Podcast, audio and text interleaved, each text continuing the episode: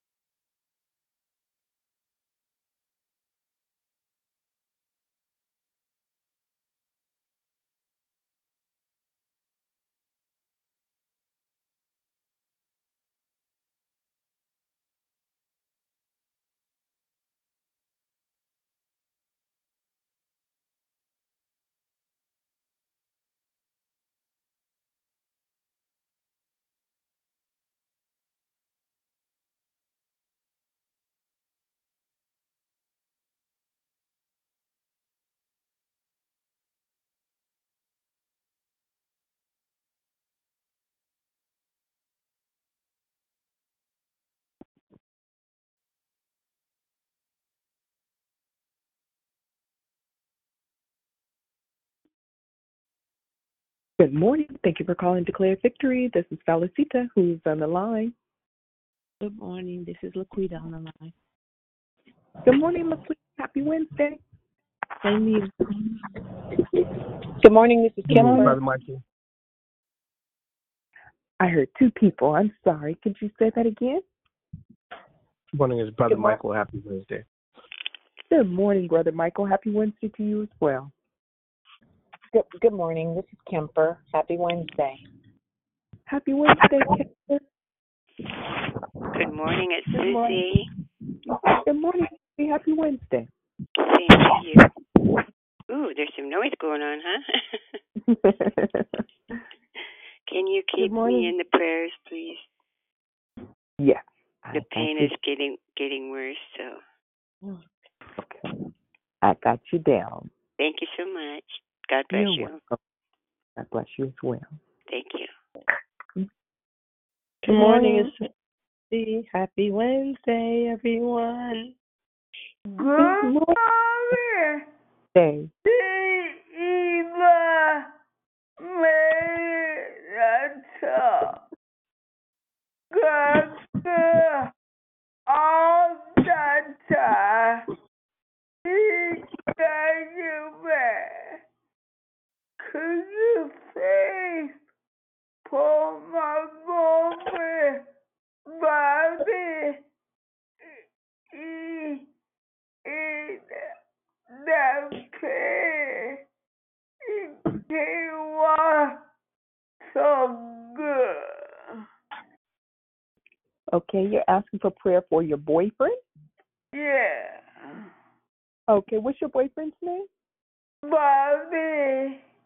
Bobby. Oh, okay.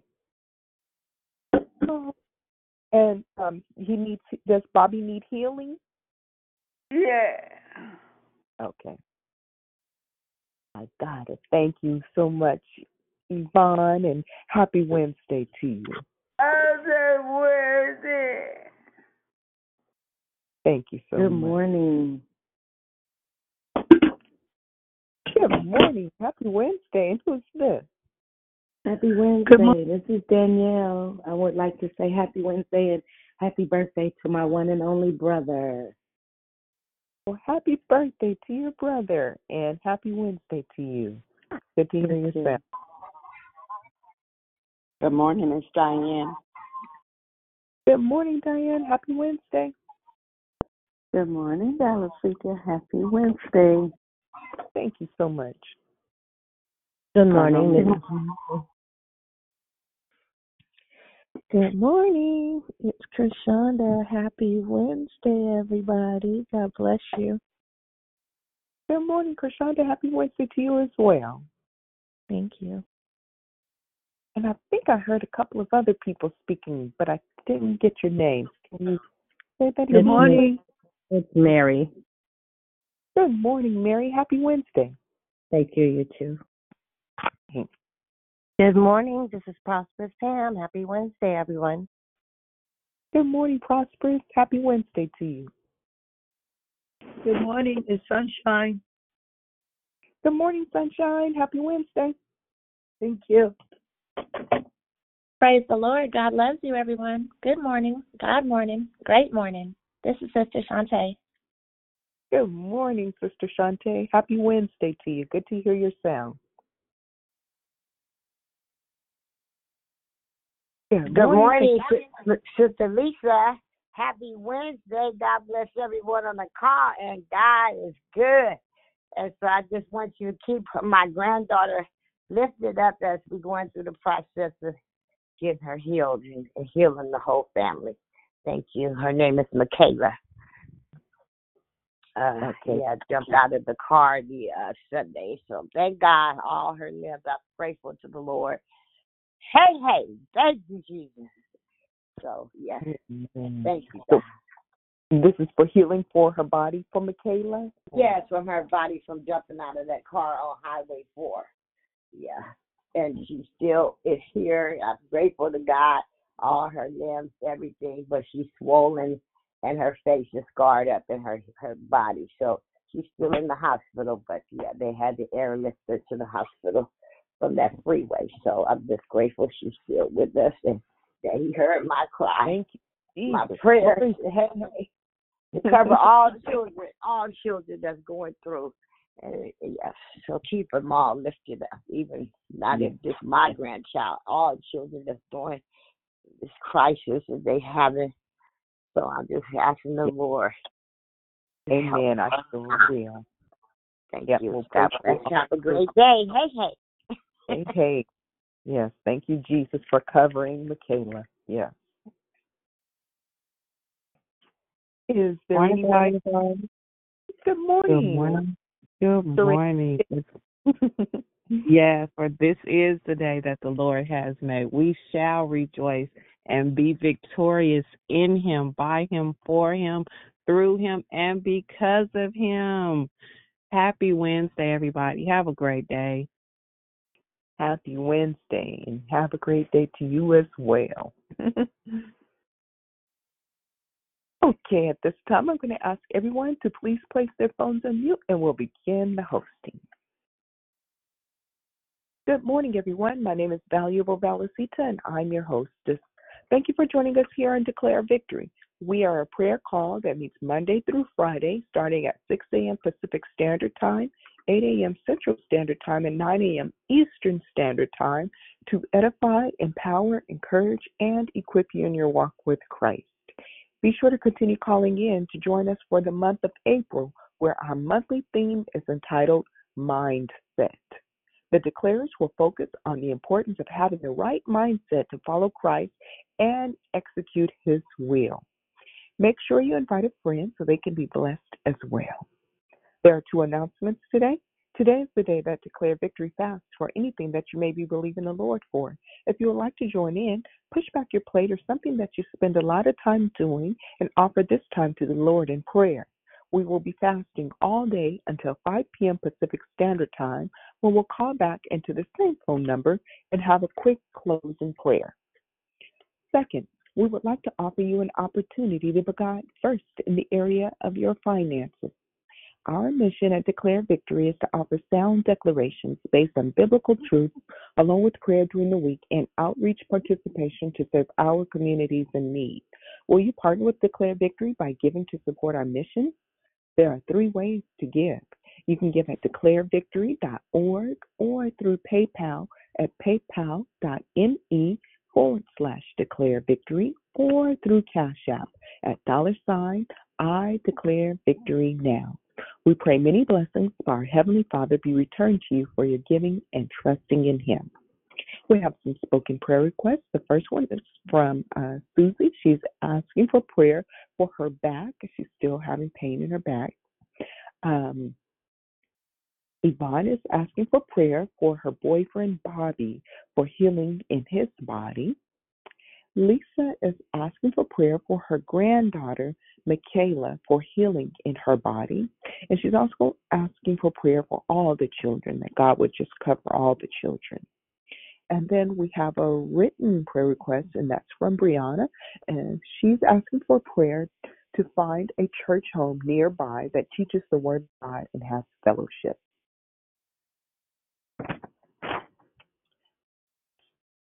The order of the callers as follows. Prayer and corporate praise will be brought by Lisa.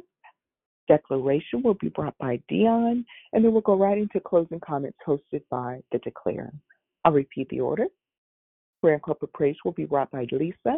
Declaration by Dionne. And then closing comments hosted by the declarer. The scripture for today is from 1 Peter chapter 1 verse 13. Therefore, prepare your minds for action Keep sober in spirit. Fix your hope completely on the grace to be brought to you at the revelation of Jesus Christ. May the Lord add a blessing to the reading, hearing, and doing of His holy word. At this time, we ask that you would please check your phones to make sure that they're on mute and continue to stay on mute until instructed to come off. And now pass the call to Lisa. Have a blessed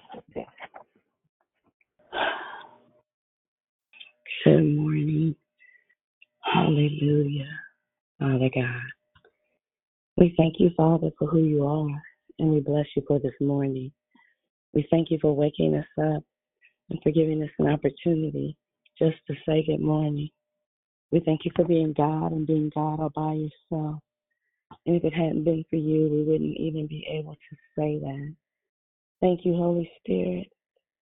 Thank you, Lord Jesus. We thank you because you are God. Besides you, there is none other. We thank you because as we get ready to celebrate Resurrection Sunday, we have the right to the tree of life and we appreciate you.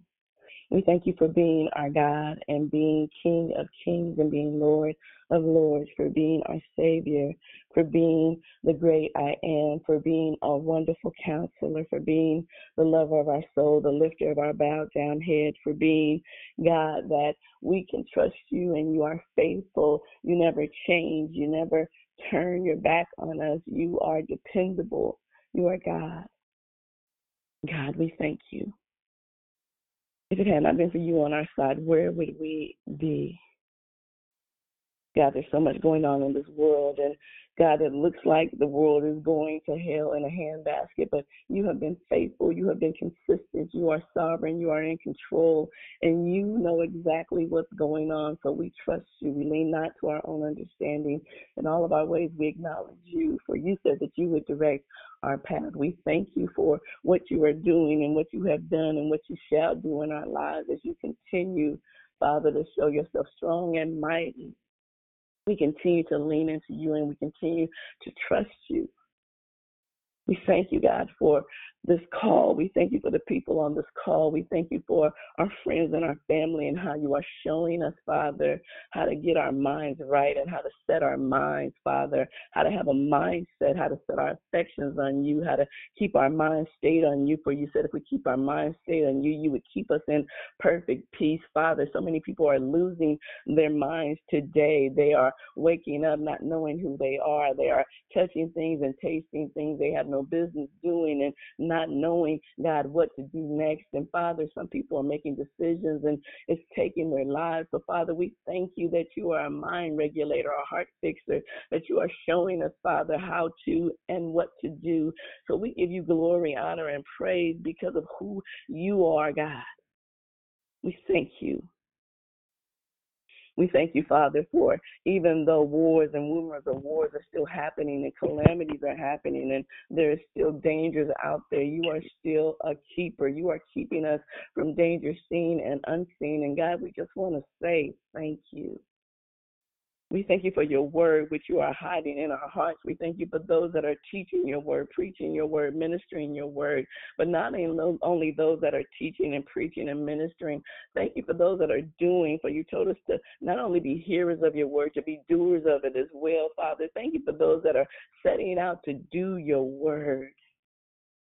Help us to hide it in our hearts that we will not sin against you. God, I desire to live a life that's pleasing before you. Help us to live in a way that our lives would bring you glory and honor, that people would see our good works and glorify you in heaven, Father. Teach us, Father, how to use our hands and our hearts and our mouths in a way that would build up you and that would edify the body and that would show people that you are real and that you are alive and that you are well. Teach us to um, know that we are salt and light and that we are your royal priesthoods, that we are more than conquerors, that we are overcomers, and that we have work to do. We thank you, Father, for your word. And we bless you, God. Thank you, God, that we know and we understand as we came through identity, we understand who we are in you, and our identity is found in you. And as we are fixing our minds to know, God, that we will stand no matter what this world offers, we will stand for truth according to your word.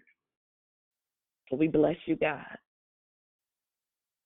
Somebody on the call, God needs you. Somebody's struggling in their finances. We pray for the finances, God. We pray for health. We pray, God, for not just physical health, but mental health that affects our mindset, Father. You said, let this mind be in you, which was also in Christ Jesus. We thank you for the mind of Christ being on the inside of us. We bless you for that, God. We thank you, God, for who you are. It makes us who we are. God, I don't know what it is that everybody stands in need of, but we thank you that you know who we are because you know our thoughts are far off and you know what we stand in need of. But what we do know is that we can come before your throne of grace boldly and obtain mercy and find favor in our time of need. And anything that we ask according to your will, we have it. So we know that we have the petitions that we desire of you. And you said that all things are possible to them that believe. So we believe your word to be true and we believe, God, because you said it. You spoke it that your word will not return unto you void. And you spoke it, God, and what you promised to us, we shall have it. And we believe it. So we come out of agreement and alignment with every lie that we believed in the past about us that's not true according to your word. And we believe your word to be true of our lives, of our families, of our homes. What you've said, God, about us, we believe it and we stand up in the name of Jesus and we decree and declare because you've spoken it already that it is true and it is so and it will come to pass because you've said it, and what you've said it, and has shall be established, God, because it's already done. In the name of Jesus. In fact, it's already established. We're just waiting, many of us, for the manifestation of it. So we bless you, Father. And we thank you in advance and because we know that all things work together for the good of them that love you and are called according to your purpose, we can go ahead and thank you already, Father. So we take our phones off of mute and we set our stuff aside and we cast our cares upon you and we lay them at your feet. And we take this opportunity now just to say thank you, God. We go ahead and Thank you.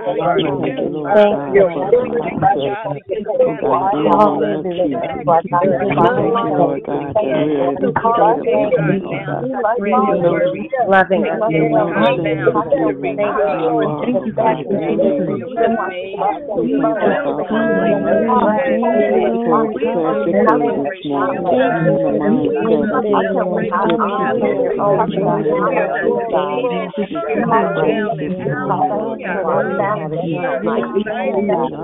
Thank you, leaving at nine.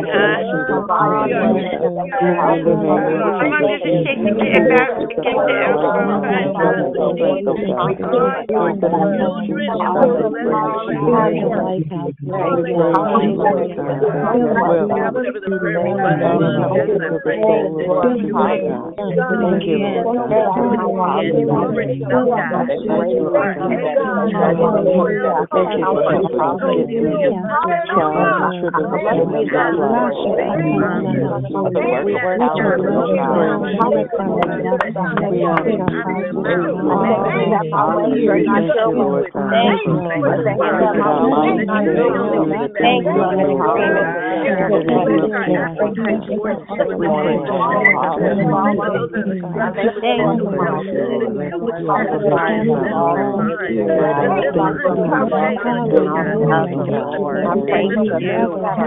just take the get back to get the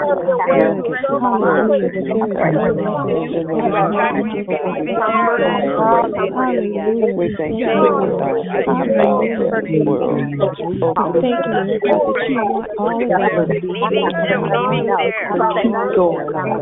you,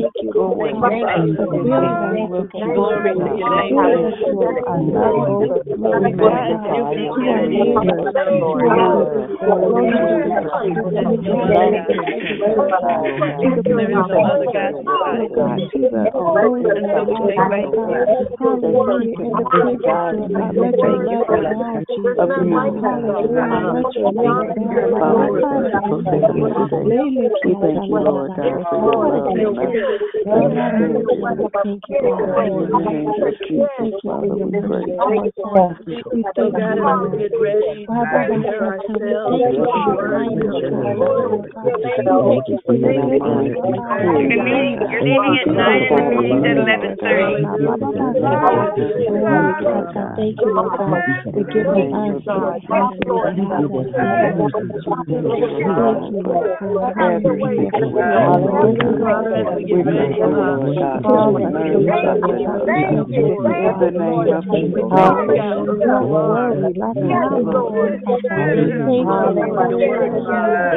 Thank you, Father. Strengthen us now in our inner man. That you would open up our ears, that we would say to us now, Holy Spirit. That you would open up our eyes that we might see in the Spirit, Father. That you would open our ears that we could hear clearly what you would say to us by your Spirit, Father. That you would touch our children, Father. That you would send leaders to them so that they can know that they are leaders themselves. That they would stand up. That you would make them aware, Father, so that they would not be led astray that you would protect them from predators and dangers, seen and unseen, God. Lift up Susie, God. We lift her up before you. Strengthen her in her inner man, God. We thank you for Sonia. We thank you for surgery, that it is done already, protecting all those that are involved in that care. You already know about it, so we thank you that it's already done and that it will be successful and that nothing will be done that the enemy has planned. We come against every attack against her and anybody on this call, and we come out of agreement and alignment with any assignment that we unknowingly set ourselves up to and with. And we thank you, Father, that every assignment is canceled in the name of Jesus. And thank you for your will being done in all of our lives. Thank you for a successful surgery, Father.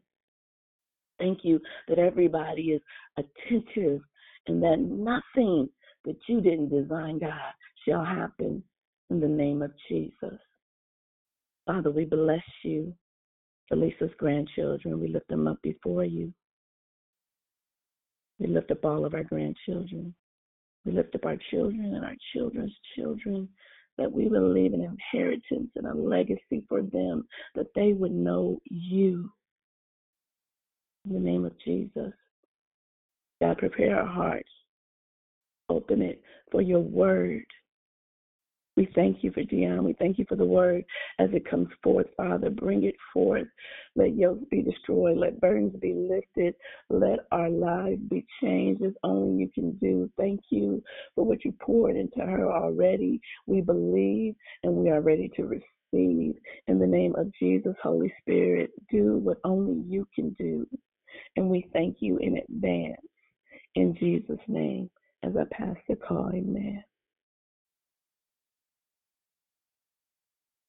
Amen, amen, and amen again. God be praised for the matchless things He does, for His consistency, for His faithfulness, for His continual hands in and on each and every one of our lives.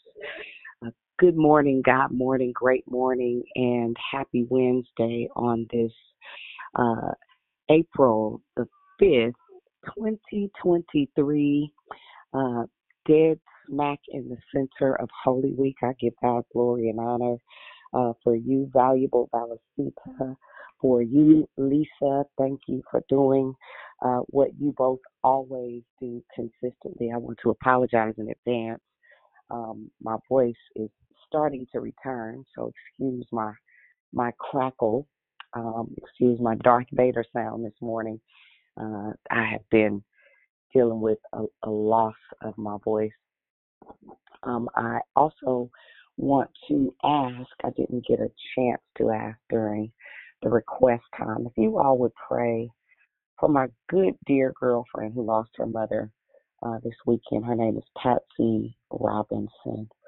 If you would just keep her in your thoughts and in your prayers throughout the week.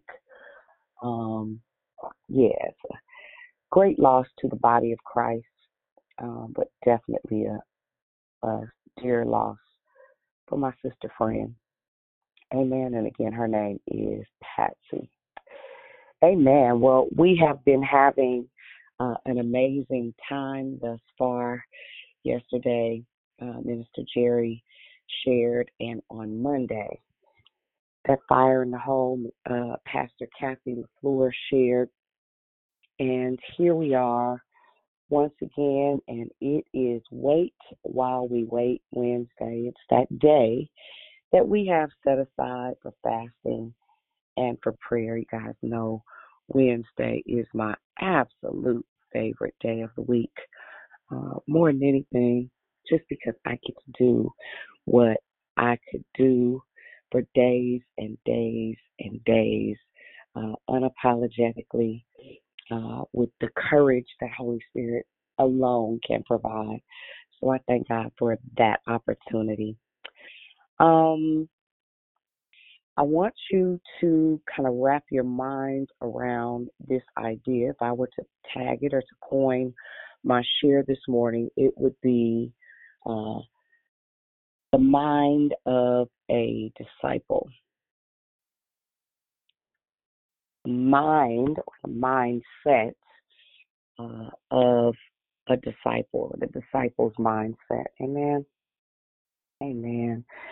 Um, I'm going to give a couple of really quick definitions, um, a little bit of etymology, the Greek meaning and definition, only just uh, for your own knowledge. I think that when we understand where words come from, I'm going to give you some synonyms.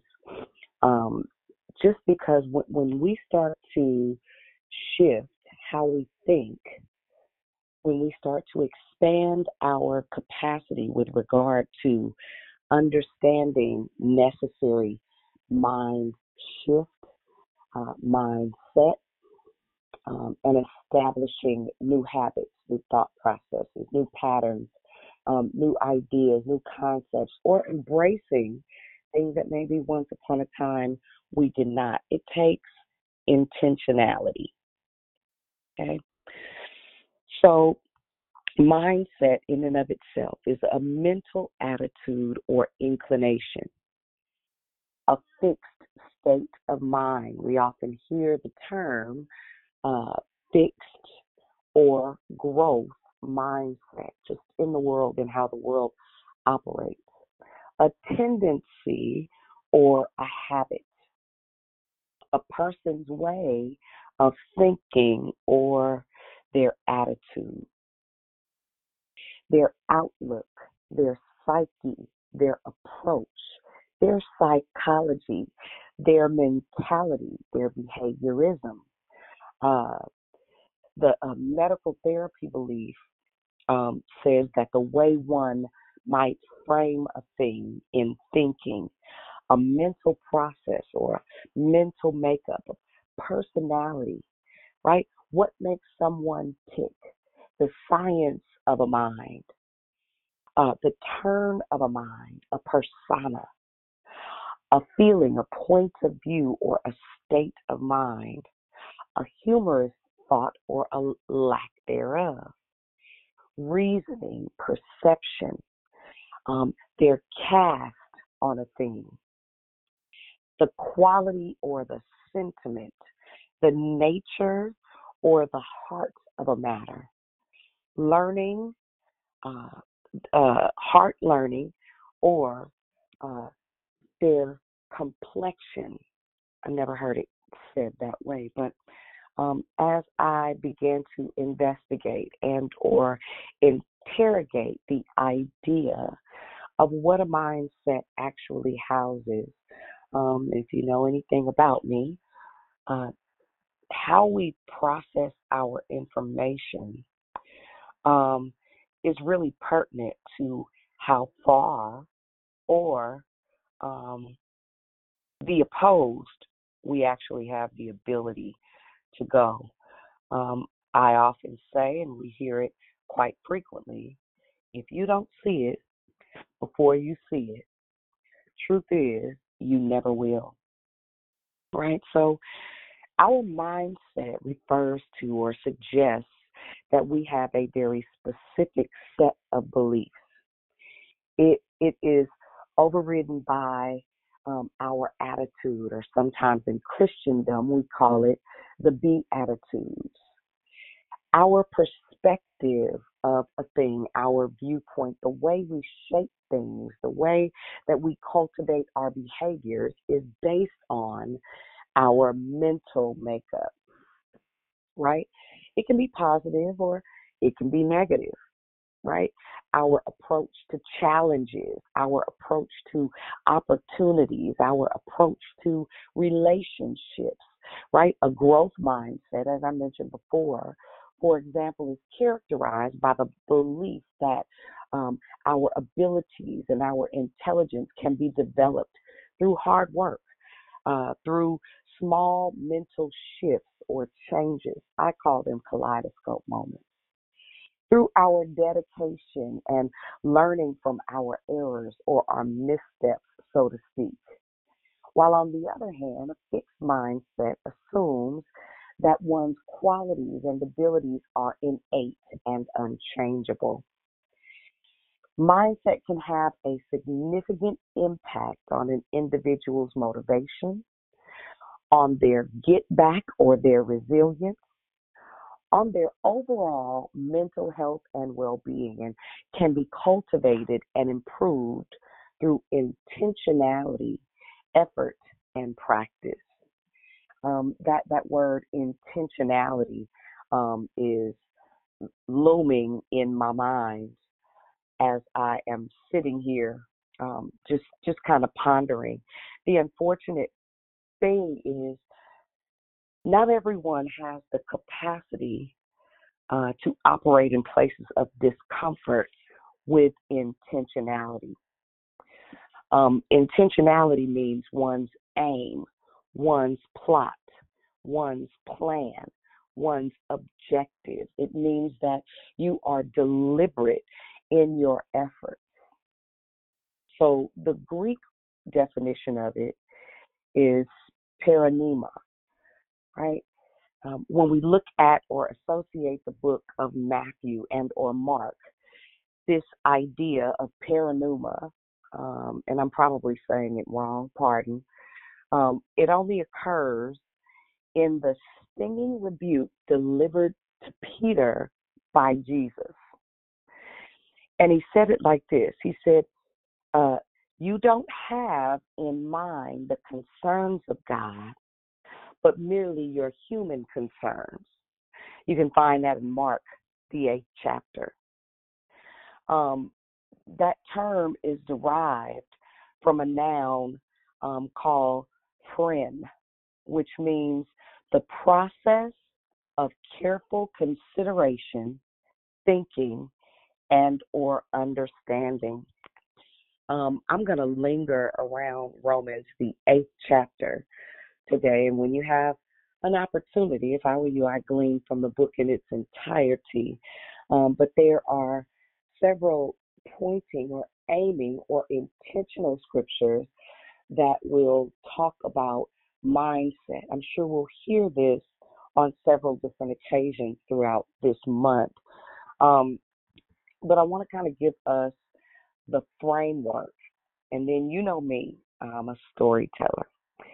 By the time it's all said and done, I will um, share some things about how, when, why, where, and with whom, um, in many instances, we have to shift our mindset. Because uh, it, it, it really, in order to um, establish or redirect or reinvent or recreate our thought processes, it really takes some very intentional digging. All right, so let's let's get into it. So um, let's read Romans 8, 5, 6, and 7 initially, and then we'll jump down to 27. It says, For those who are according to the flesh set their minds on the things of the flesh. Uh, but those who are according to the Spirit, the things of the Spirit. For the mind set on the flesh is death, but the mind set on the Spirit is life and peace. Because the mind set on the flesh is hostile toward God, for it does not subject itself to the laws of God, for it is not even able to do so. In other words, it hasn't the capacity. Now let's jump down um, to Romans 8 and 27. And he who searched the heart knows what the mind of the Spirit is, because he intercedes for the saints according to the will of God. Now we know if we don't know anything else um, as it relates to our mindset, our mentality, you can generally tell who someone is at approach if you are paying attention. You can tell if they're uh, negative Nancy or negative Ned. You can often tell if they're uh, angry Amy or angry Anthony. You can generally kind of see if uh, I call uh, Josiah's grandmother, my ex mother in law, um, I just call her mom. I call her Mary Poppins because her personality is so um, consistently kind, giving, gentle, consistent, uh, thorough, uh, loving, attentive. She is an extremely extroverted uh, lover of God and a lover of people. Our mindset um, generally uh, houses our disposition, how we think, how we feel, how we emote, uh, how we express, how we convey uh, our cadence, our tone, our pitch uh, is almost always an indicator of a person's bandwidth mentally. It is one of the most intriguing things to walk into a room. You can sense judgment. You can sit, uh, sense a critical spirit. You can sense uh, someone that's a comic by nature. Our mindset, in conjunction uh, and in tandem with our spirit man, once yielded to the authority of who Jesus is in our life, the acknowledgement, um, the acquiesce, the expression of agreement with God uh, has the power to shift how we think if we agree. Now, uh, even these these scriptures and in their proper context, they make it pretty simple that in fact, uh, when we are in agreement with who God says we are, we experience life differently. right? And technically, for the carnal Christian, the person who and and we all, I'm sure, because the wheat and the tare grow together, they grow in conjunction. We've all had our moments of carnality when our flesh overrode the practicality of the truth of what the word says concerning how we perceive a thing, concerning how we operate uh, from a mental standpoint relating to people, uh, relating to situations, relating to circumstances, relating to experiences. Um, based on where you are mentally, you respond accordingly.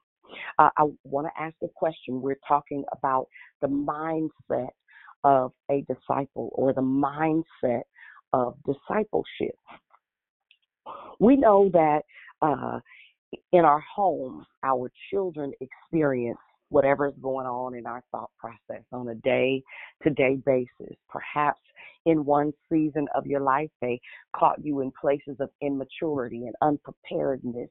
And then in uh, other stages, you started to recognize outside, outside of your carnal thinking uh, how to make the necessary shifts in order to guide them effectively. But if you pay attention, especially if you have multiple children, you can always tell uh, what season the children were born in. always laugh because each one of my children uh, very much reflect my mindset when I conceived them, after I birthed them, and even in my growing season as a believer, uh, as I operated at not really as an unbeliever. I always believed that God was who He was, but it wasn't personal. It was from uh, a, a reflection of my mother's heart, a reflection of my grandmother's heart, a reflection of Sunday morning experiences. It was a reflection of um, experience and exposure, but it was not yet mine. Very different um, than when I had Demarie, um, and and I was intentional. It's I was deliberate about learning who God was. As a matter of fact, probably about 18 days before I found out I was pregnant, um, I rededicated my life to Christ.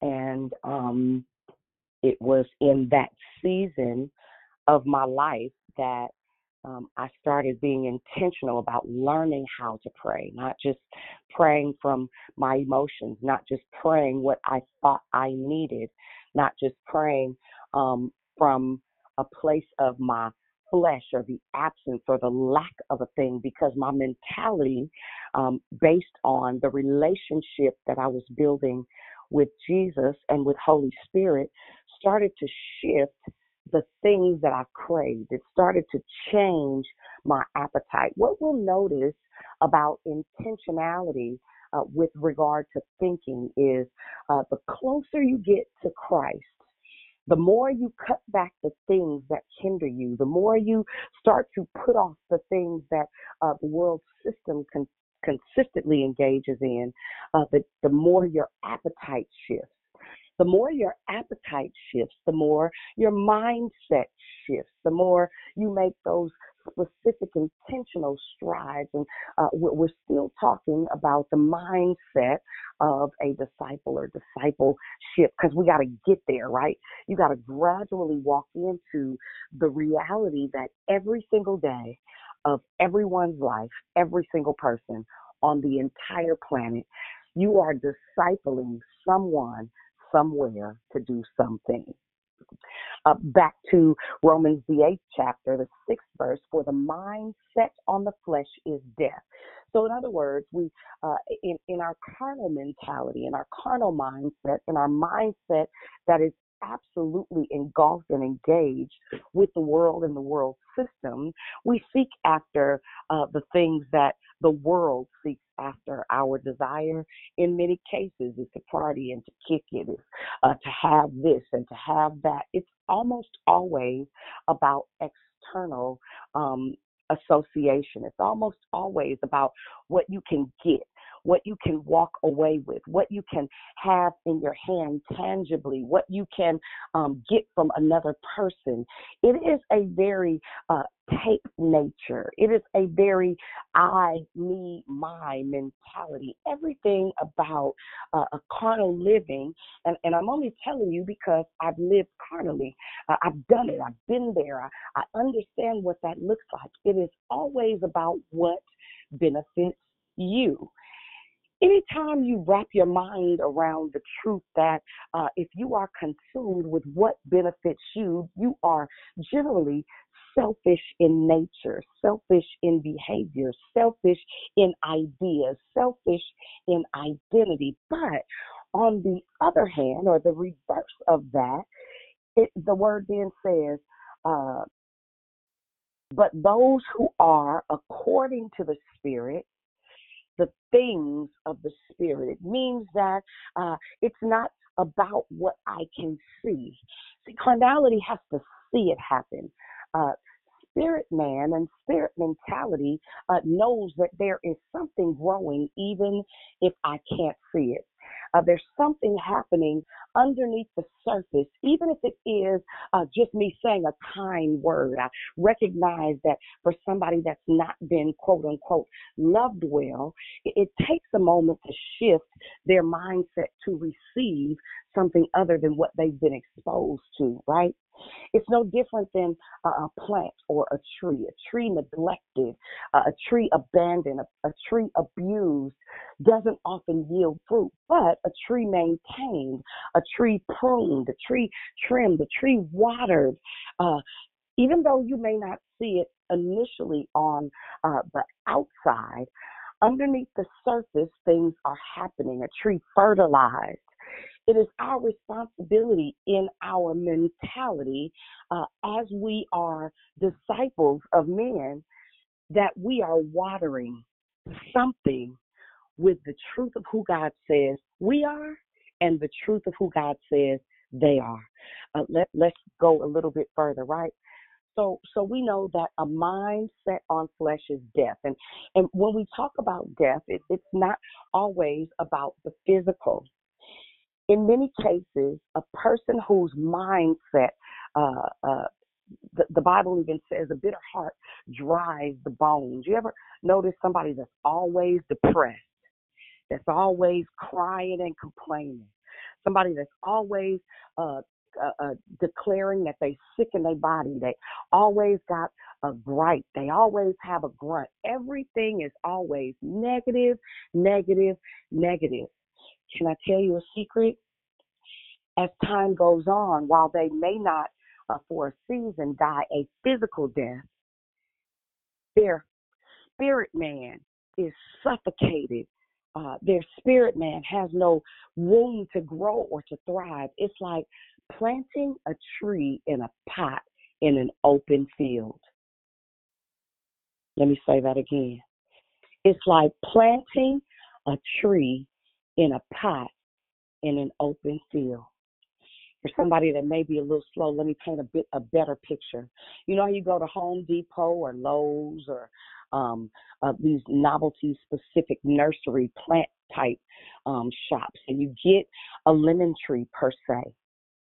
That lemon tree comes in um, a pot. Now, the tree isn't intended to stay in the pot. It's intended to be re- replanted um, in its permanent location. You have to find a home for it.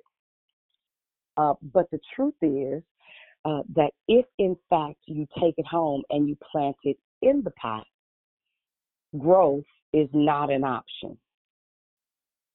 Now, it may stay green for a little while. Now, say for instance, you buy three of them and you take two of them and you release them from their pots and you plant them in their permanent places.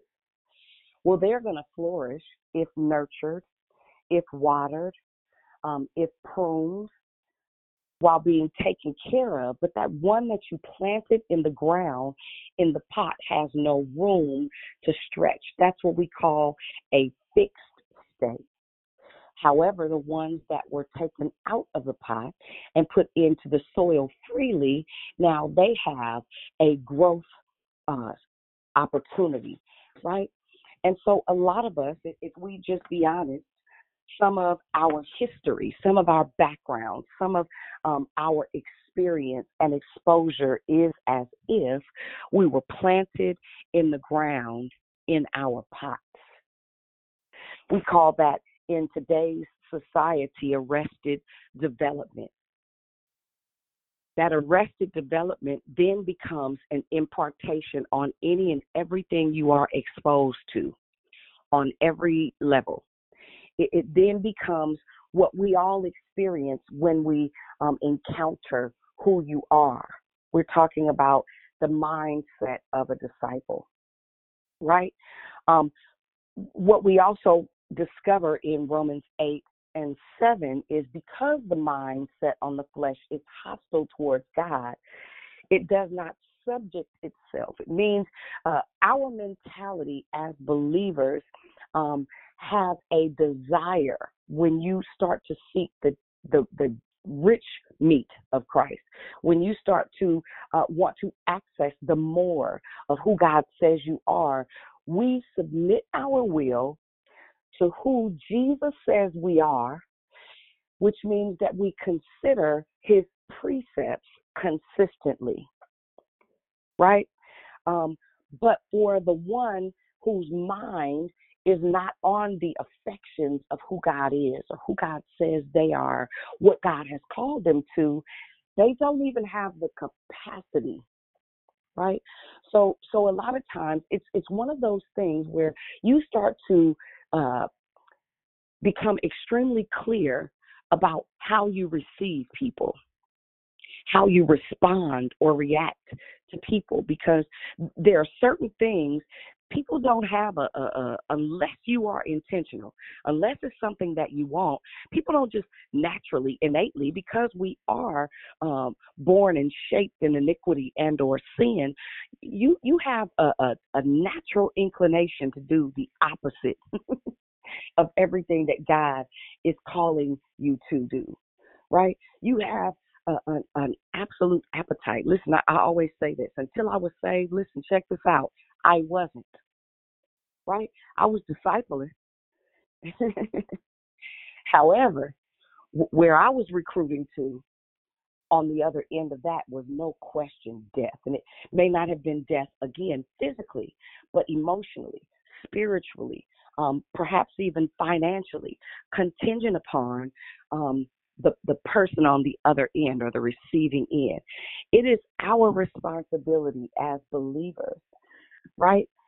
Um, to really understand the mind of Christ concerning us individually and collectively as a body. It's super important that you understand that because when you built this partnership, uh, when you submitted to this sonship, when you uh, started to lean in toward the truth of who God has already established you as in the heavens, you got empowered with the Spirit of God to shift every idea, every thought process, every consideration.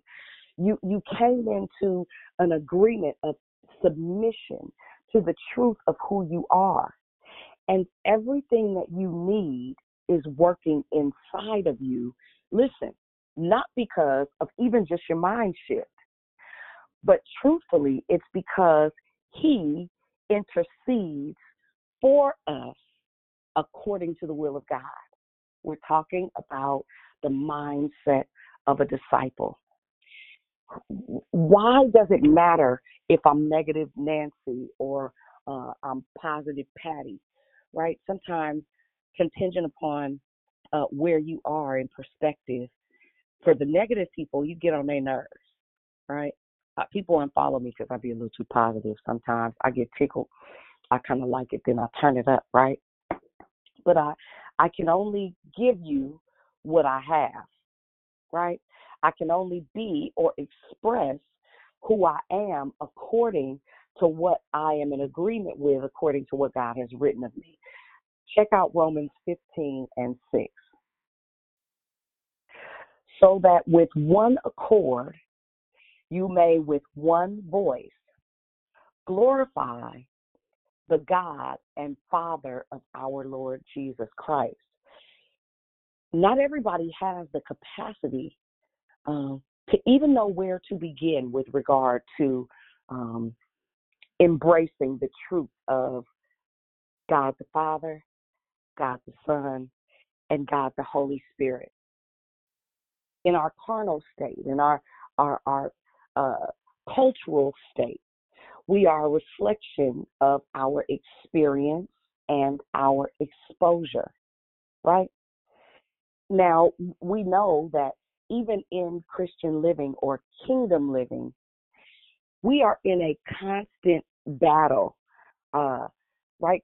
Casting down uh, those false imaginations, any high thing that exalts itself above the knowledge of Christ, or according to Romans 7 and 23. But I see a different law in the members of my body warring uh, and waging war against the law of my mind and making me a prisoner of the law of sin, which is in my members. Right? Until you shift your mind about your value, until you shift your mind about the fact that, for real, as a disciple or a follower of Christ, or a disciple even of the world system and culture and culture system, that every single time you open your mouth, you convince someone who you are. In in sales, we call it ABC. Always be closing. I I am closing uh, if I'm at the corner store. I'm closing if uh, I had to go to the laundromat. I'm closing uh, at Safeway or at FoodMaxx or at the Publix or at the Kroger, as they say in Atlanta. I'm closing with every opportunity that I get. Um, to ensure that someone knows that my discipleship is not after the flesh, but after the spirit or the nature of who God not only says I am, but who God says they are. Remember, I said that when we think about the carnal thought process, the carnal understanding. It always wants to take, it always wants to pull, it always wants to extract, it always wants to be the center of attention, it always wants to please itself, its own desires. But the nature of the mindset when you operate and walk in the spirit is it always wants to give, it always wants to serve, it always wants to build, it always wants to grow, it always wants to bring others along, it always wants to go get somebody out. The mindset of the flesh says, uh, let them stay there, honey. If they ain't got nothing to give me, I can't do nothing for them. If they don't have nothing to add to me, honey, I'm not doing nothing with them or for them. But the mindset of that which is spiritual always wants to add and to multiply. We're talking about the mind uh, of a disciple, the mindset of discipleship. Our lives um, are living epistles. How we move around. I, I, I find it very difficult that if every time I encounter a person, all they have is complaints and negativity, all they have is what hurt, what makes them sad, what makes them miserable, who did what to them. Listen, honey, first of all, get away from me. That's first. I don't mean no harm, uh, but I, I mean exactly what I said. If every time I talk to you, you have a negative opinion of everything all the time, listen, sweet cakes, it's not us, it's you. It is your mentality. It is your mindset. It's your makeup. It is what you believe you deserve. Our mindset uh, dictates the opportunities we encounter. Our mindset dictates the expansion we will or will not experience, our mindset uh, determines how long people will stay or how long people will go. If you ever noticed that uh, the positive patties of the world, they get access to things that perhaps uh, your negative thinking self just doesn't get. Sometimes we can ask somebody what an outcome may or may not be, and all they can think about is what they don't want to experience, what they don't want to get, what they need to change. But but I asked you about an outcome, and you you telling me about what's broken. That's not what I'm asking you. We can often tell uh, a person's um, heart posture through their communication. Every time you open your mouth, we know who you are. If you want us to know or you don't want us to know, if you, you think you sneaking, uh, we know when you are uh, struggling with depression. We we know when you are fighting anxiety. We know um, in many cases where you are suicidal or you're struggling, even with getting up out of the bed from one day to the next. Sometimes it poses itself as sickness and disease. Your mindset uh, can determine whether or not you get well from an ailment or you don't. Your mindset, according to Ephesians 4 and 23, and that you would be renewed in the spirit of your mind. Listen, in the spirit of your mind, in the spirit of your mind. The mind and the brain are two very different things, but in the spirit of your mind, you find yourself either leaning toward the truth or leaning toward the lie that you tell yourself to give whatever negative experience and exposure the power to live consistently uh, in and through you, right?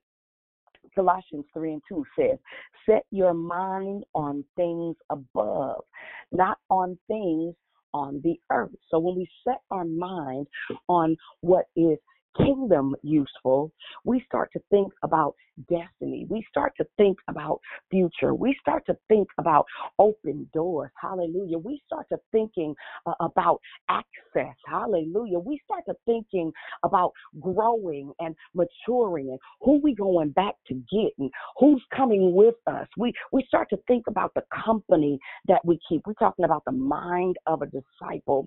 See what you'll notice is those that have a mind to disciple in the earth through their living, through their mentality, through their thought process, through their operations, uh, you'll find them serving, right? You'll generally find them in a positive space and place consistently.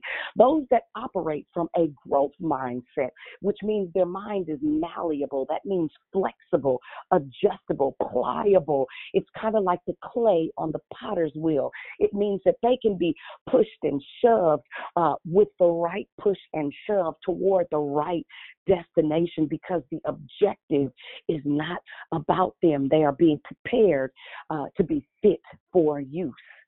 Those that have a mind uh, to operate according to what the truth of the Spirit of God has already employed in their members overrides uh, those ideas of satisfying the flesh all the time, of always making excuses, giving themselves passes. Those that have a mindset of uh, discipleship, they they have a, a desire for accountability and correction. They want someone to get them together. They want someone to tell them, listen, fix that, straighten that out. You might want to work on that, not in a nasty way, but from a place of love. When you got a mindset uh, to operate in such a way that when you meet Jesus, hallelujah, all he can say is, man, check out this my kid right here. this one right here showed act. You might not have ever stepped on a stage. You may not have ever mounted a pulpit or a platform, but just your presence in the earth brings a, a mentality of, man, I'm here to serve. How can I help you grow? And not from a place of codependence not from a place of control, not from a place of people pleasing or people seeking, not from a place of being a doormat and not having healthy boundaries. Because listen, I'm going to serve until I turn purple, uh, perhaps even polka dot. But listen, I know how to balance life today. I know how to say no. No, I'm not. I'm not doing that. I don't have the capacity for that. Right? Your your mindset, when agreement with spiritual things. It'll tell you when to mash. It'll tell you when to slow up. That's that's another part of discernment in discipleship. You start to learn uh, the ebbs and flows of the Spirit and how God operates in and through you. Right? Philippians 2 and 5 says, Have this attitude in yourself, which is also in Christ Jesus. So let your mind let your mentality, let your mindset be a reflection of the God in you that you declare that you operate and walk in. See, when when you have moved out of uh, uh, the natural, when you've moved out of the the carnal uh, aspects of living, uh, can I tell you something? We we know, right? Everybody knows. It, amazes me how people think uh, that they sneaking to be mean and nasty and bitter.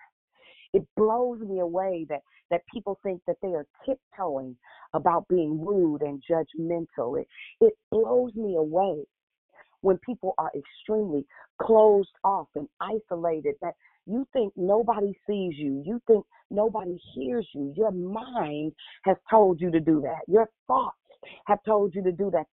Uh, that stinking thinking, those conversations that you've been having in your head, they caused you to tell yourself a lie to stay in the same position that you are in without experiencing the promise of God, which is fullness of joy.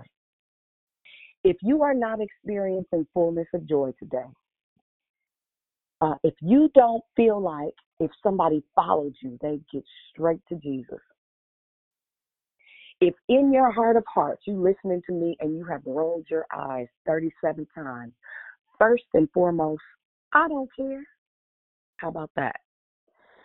But more importantly, if I were you, I'd begin to interrogate Abba about my mind, about my future, and about my now.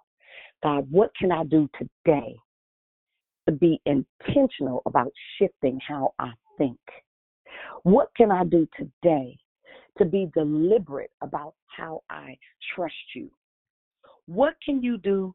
Uh, what can I do today to move out of this uh, broken place, this broken mentality, this fixed mindset that says everybody has to yield to me.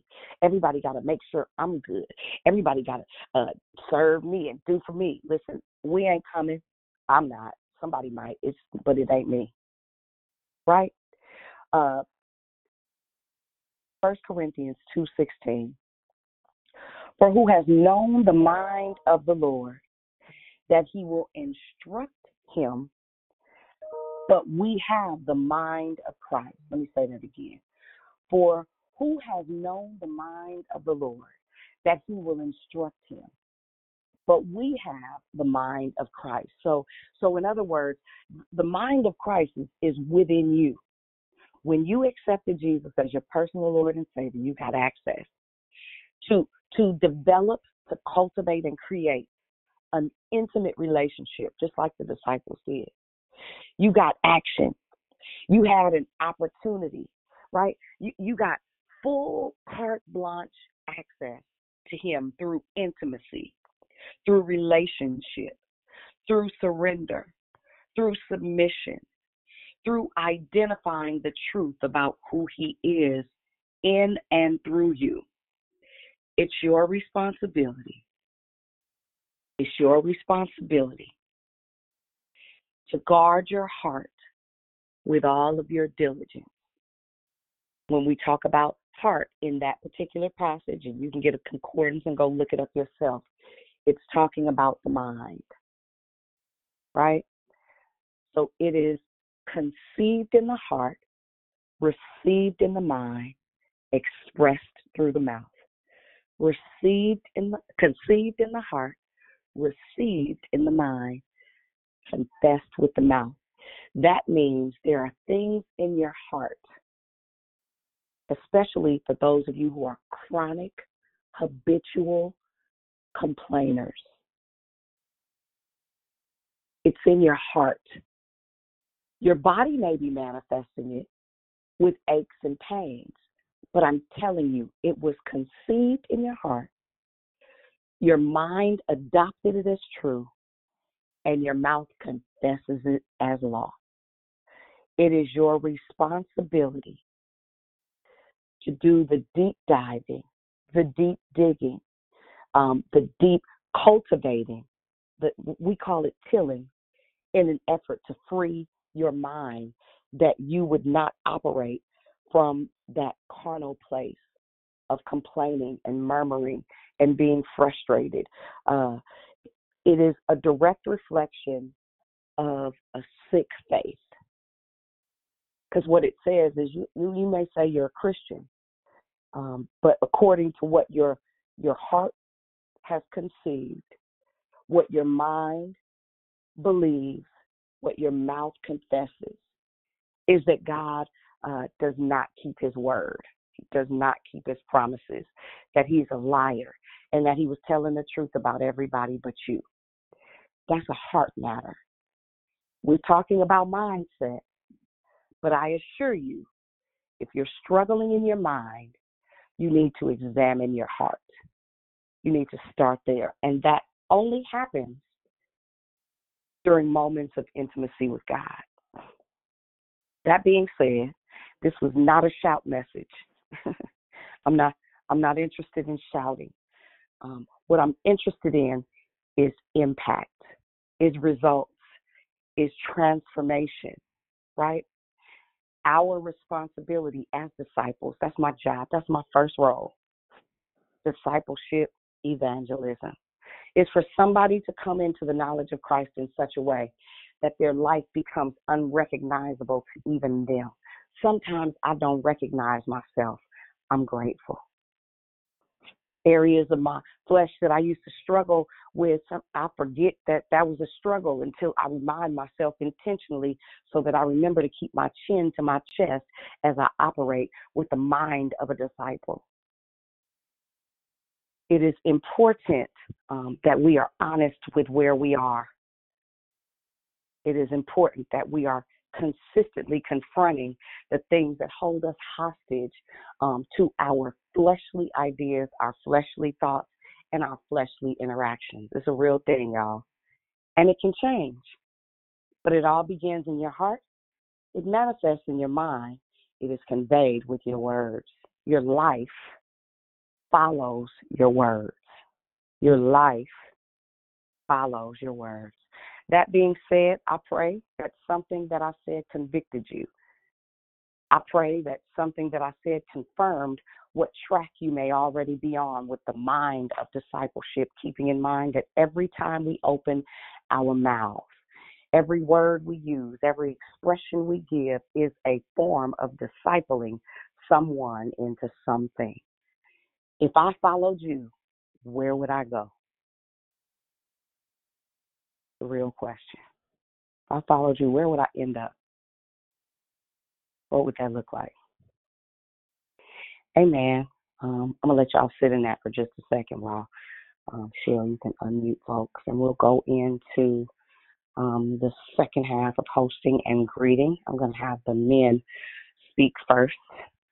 Um, after the men, we'll have perhaps people that have joined the call for the first time, you didn't have an opportunity uh, to say anything, or maybe you've been on the call for a while and perhaps this morning you'd like to say something, and then we'll go into general hosting greeting. So, again, that is if there are any men on the line that would like to say good morning, we will acquiesce to you. Fellas. Hey, good morning, family. It's Cedric. Thank you for that word, Dionne. Hey, Cedric. Good morning.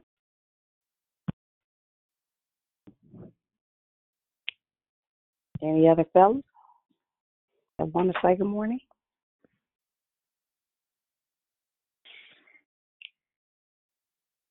I know a few of you guys are at work as I see you on the board. Amen. There may be somebody new that joined the call. Uh, if you like, you are more than welcome to say good morning.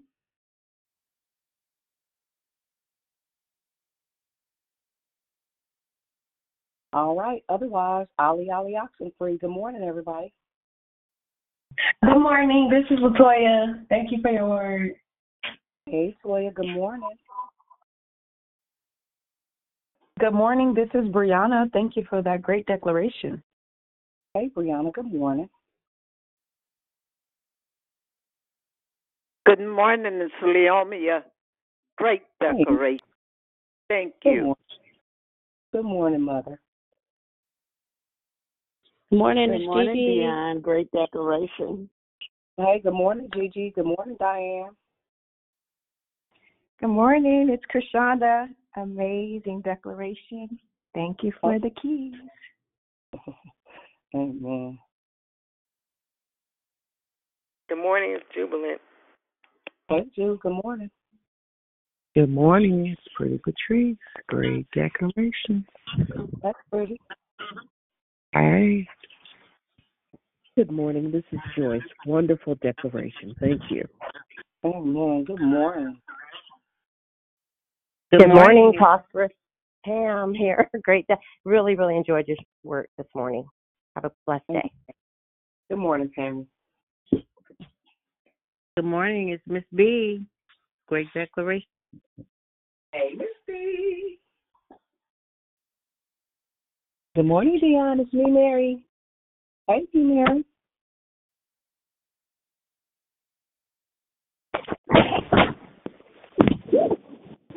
Good morning. This is Rita. Great declaration. Hey, good morning. Good morning, it's Moxie. Make Hey, that Mom. check. But we gotta check ourselves before we wreck ourselves. That's why I keep hearing. Check yourself before you wreck yourself. Right.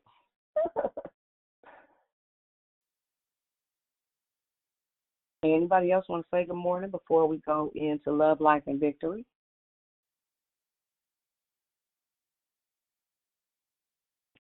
Good morning. It's Denise. Hey, Denise. Good morning. Morning.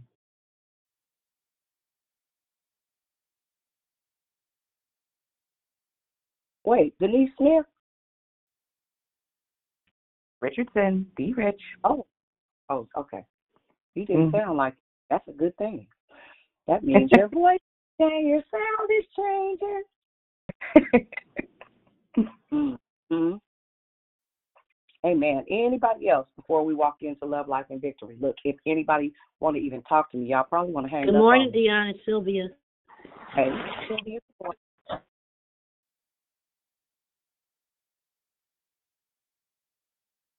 Amen. Any questions, comments, commentary this morning? Morning, dear Hey. I, I wonder if you and Phil ever was like kids. Did y'all like play games, like, you know, real games where you have fun? Let me tell you, from the exercise last night to this declaration today, y'all play no games. Y'all play no games. I, you know, I'm just gonna tell you real quick. He had us do an exercise where we just call random people and prophesy to them, and immediately, you know, my stomach started hurting. So I Uh-huh. was like, "Oh my God!" But when I thought, when you talk about discipleship and you take your eyes off the person or the thing, and put your heart postured toward the purpose, the cause, the reason, it totally changes everything. Mm-hmm. I went on and put my shoulders back and I made the calls. And do you believe that one lady actually had a conversation with me? So to God be the glory. If we just be obedient to the things that He says, the process is still going to happen. I ain't going to say it gets easier, but I'm Right. telling you, obedience is way better than sacrifice. I promise you it is. Great word I- today, sis. I, I I promise y'all. T- tough taskmasters, y'all. If y'all ready, ready, ready to get in, hey, get in. Ain't no time to waste. Love you, sis. Amen. It's a real thing. Hey, D. Hey. Man, man, you know where I'm at. I'm at my favorite place. I feel like I'm at Disneyland every day after school. So I just love that. What you got me with this morning is when you're talking about the mindset and the seasons, and you can tell by your children what season you were in when you conceived or carried or whatever. So that never dawned on me. And you know all three of mine. So don't, you know which one of mine is the mean one. And and as you was saying it, I thought about it because see, Armani is my rainbow baby because y'all know I lost my first one delivered as stillborn. So I I I didn't beg God for him, but he truly was my beauty for ashes. So my relationship with the Lord changed through pain. So I understand why Armani is who he is and the sweet spirit that he is. And then with Ariana, because it wasn't that way, okay, that's another story. I wanted to kill her. That's another story. But I get it. So it does make sense because of our wounds and what we carry. And so it just really makes sense. The mindset is so real. And and and this whole month is like I am growing even with this. Like you not that I thought I was already there, I, I didn't, but there's some areas that that I'm getting checked in. And like I think Marcy said, check yourself before you wreck yourself. And I agree with you, Shell. Did they play outside at all? I mean, I know Dionne did. She was in for Richmond, but it don't seem like they played like tetherball and hopscotch. They was just in there casting out demons at the park. Okay, I'm going. she was the one pushing that little merry-go-round real hard. they want to get on this again. Mm-hmm. Y'all better stop. I was on the playground telling everybody what to do. Being everybody mama, a pest. I believe that part.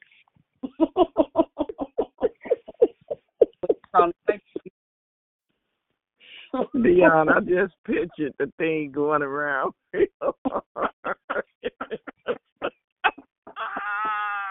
That's mean. That's so mean. I was I was kind of I well, I so I ain't gonna lie. No, Dionne. Phil Phil is laughing and you just keep saying, So, sucky. Absolutely. Don't nobody care. That's Whatever. right. Look, Quita, Quita worked with me for 25 years. Quita, don't you say nothing. You just sit there. You hear? Nothing. See, there it is. Baby, she got store. Well, I've been your friend for just as long, and let me tell you what she was doing on the playground. and bringing cats and frogs home, talking about can we can they stay? Can we help them? And and and bossing and bossing people around and laughing and antagonizing people. Ah, you fell for it. Ah. Well, you know, it is it is what it is. Hey man, anybody else questions? I do. I, I'd like to share something that kind of um, that uh, spoke to me a little bit. Um, when you were talking about um, someone who's always complaining, always, you know, that kind of thing, and I, um, uh, I'm getting a few things. So the first thing I will say is, I used to do that, and I didn't know I was doing that until someone brought it to my attention. This was years, years ago. Um, you know, someone first brought, brought it to my attention. And then again, during that time where God sat me down and I couldn't find a job for a year and a half when I first read that book, Bait of Satan, and, and he was just doing a lot of a lot of things to me. I'm able to see it now. I'm able to recognize, you know, the communicate the words that are coming out of my mouth better. But it first ha- came from an awareness. So um, I struggle sometimes with the loving correction. I, and so sometimes I won't say anything at all. If there's someone that I might know that I see that, you know, like is tending to be always negative, um, I struggle with how to communicate in a loving way because I believe my, my job as a Christian, I believe it's scriptural, that I do need to lovingly correct that person. So um, I just was throwing that part out because it kind of touched me um I, I I feel I don't know, I have a heavy heart for those who, you know, that you described. So that's all. I don't know why I, just wanted to say that. That's that's good. I, and I'm the unfortunate part is a lot of times um, people don't know that they are chronic complainers. Um, a lot of times you may not even be clear that you're negative Nancy. It's a definite indicator um, of the fact that you are not surrounded with the right people. So, how do you know somebody that's a chronic complainer? Chances are they don't really have many friends. Um, not only do they not really have a lot of friends, the ones, the friends that they do have, usually tend to do the same things. So they swap complaints, if that makes sense. Absolutely, Um, it does. Mhm. Um, you also notice that they don't really um, join conversations, and if they do, as soon as they start talking, the conversation go a different direction. It usually is riddled with complaints, frustrations, uh, angry statements, you know, so on and so forth. But it's it's not that it's difficult to detect. The question is, how do you diffuse it? How do you debunk you are a negative Nancy? It- And you know it- what? I have a I have a, a confession. That was me before I joined this call six seven years ago. Um, I was so we just finished the month of identity, and it just came to me like the the next day after the month was over. My and I was telling someone this. They're like saying, "Oh, did you say that what something about my job?" And I used to identify with what I did for a living. And I, I don't know. God is just so good, but God sitting me down for a year and a half, not being able to find work. Before that, that was my identity, was what I did for a career. It's he, God is. I just love Him. He's amazing. Um, I don't want to take it in a different direction, but um, yeah, I think I feel like I'm taking it another direction. I don't want to. I want to keep it on what we're talking about. But anyway, I'm thankful. I'm blessed, and I'm sorry for cutting you off. Don't, don't be sorry. It was relevant and poignant. And the truth is, our mindset is a reflection of what we believe our identity to be. If we just keep it a hundred, um, we express what we believe our identity is. That's just that. Very good share, Pam. And yeah, I'm aware and I agree with what you said, that is. Amen. Anybody else? Good morning. Yeah, good morning. Um, you know how um on the Karate Kid where the um where the young where the kid um kept getting beat up and he said to the to the man uh he said um me getting beat up that hurt. He said I don't like getting beat up that hurt. So uh, the reason I brought that is a it's a good point that I'm getting ready to bring up. What you said, it hurt. I know God is still working on me and changing me. It's like I just got, and I I know He's changing. I know He's working on me. It is like I just, ooh, it just it's hurt. I mean, everything you said. I know, I know God is. I know I need help, and I know God is working on me. I mean, it, it was just like He just was talking to me. And I know um sometimes I don't like to open up my mouth. I like to just keep stuff to myself because I don't want to hurt nobody. I don't want to say anything where it'll it'll come back on me. But I know in order to sometimes open up my mouth, God is is, is has to change a person and if that person keeps their mouth closed, um, then God, He'll still deal with that person, but by them opening up their mouth and the truth comes out, like they said, the truth hurts. I'm mm-hmm. not, I'm, I, and I'm here because I want God to help me and it, it it's and and I I know I came a long ways. It's it's tough because growing up, not getting the love you want. Uh, I'm not making no excuse. I'm just saying not getting the love you want, and as you get as you are grown up, and as you trying to seek that love, and as you're trying to be a disciple, but everything you said, it, it points to me because God is changing me. I'm glad I can open up my mouth because I was going to keep my mouth closed. But how you guys said pride don't want you to speak out. So I I need to speak out, and I need to ask for forgiveness if I offended anybody because I do want God to change me. I do want to be a, a disciple and like you said, if somebody was to follow you, where would you take them?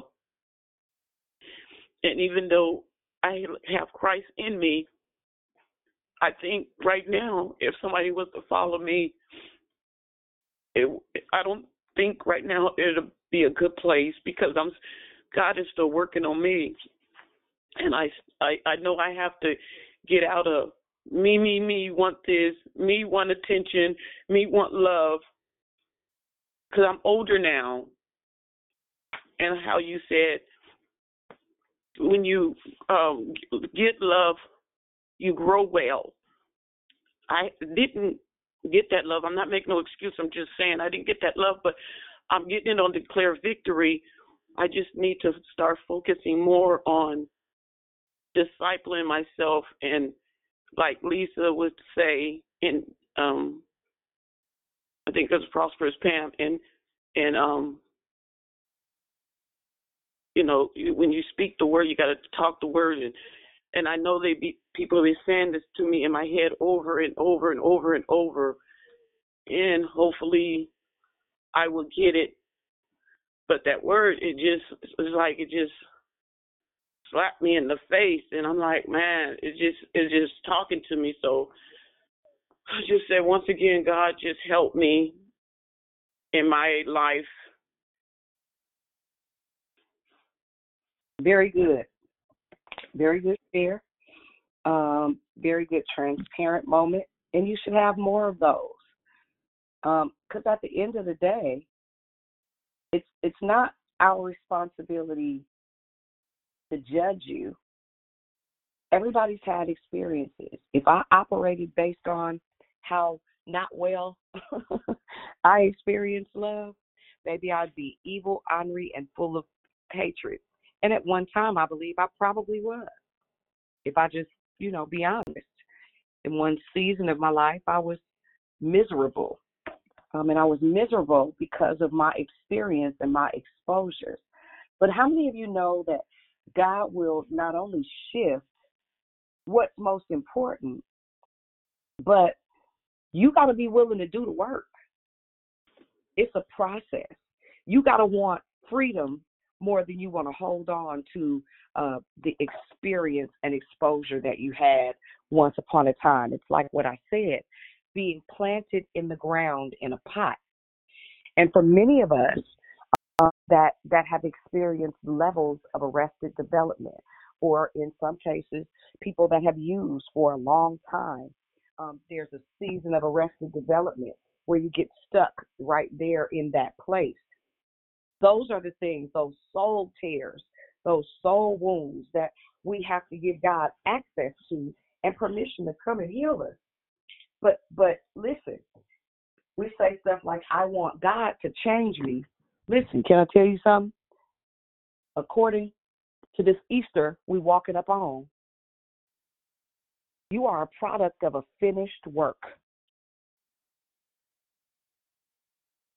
Let me say that again. You are the reflection of a finished work.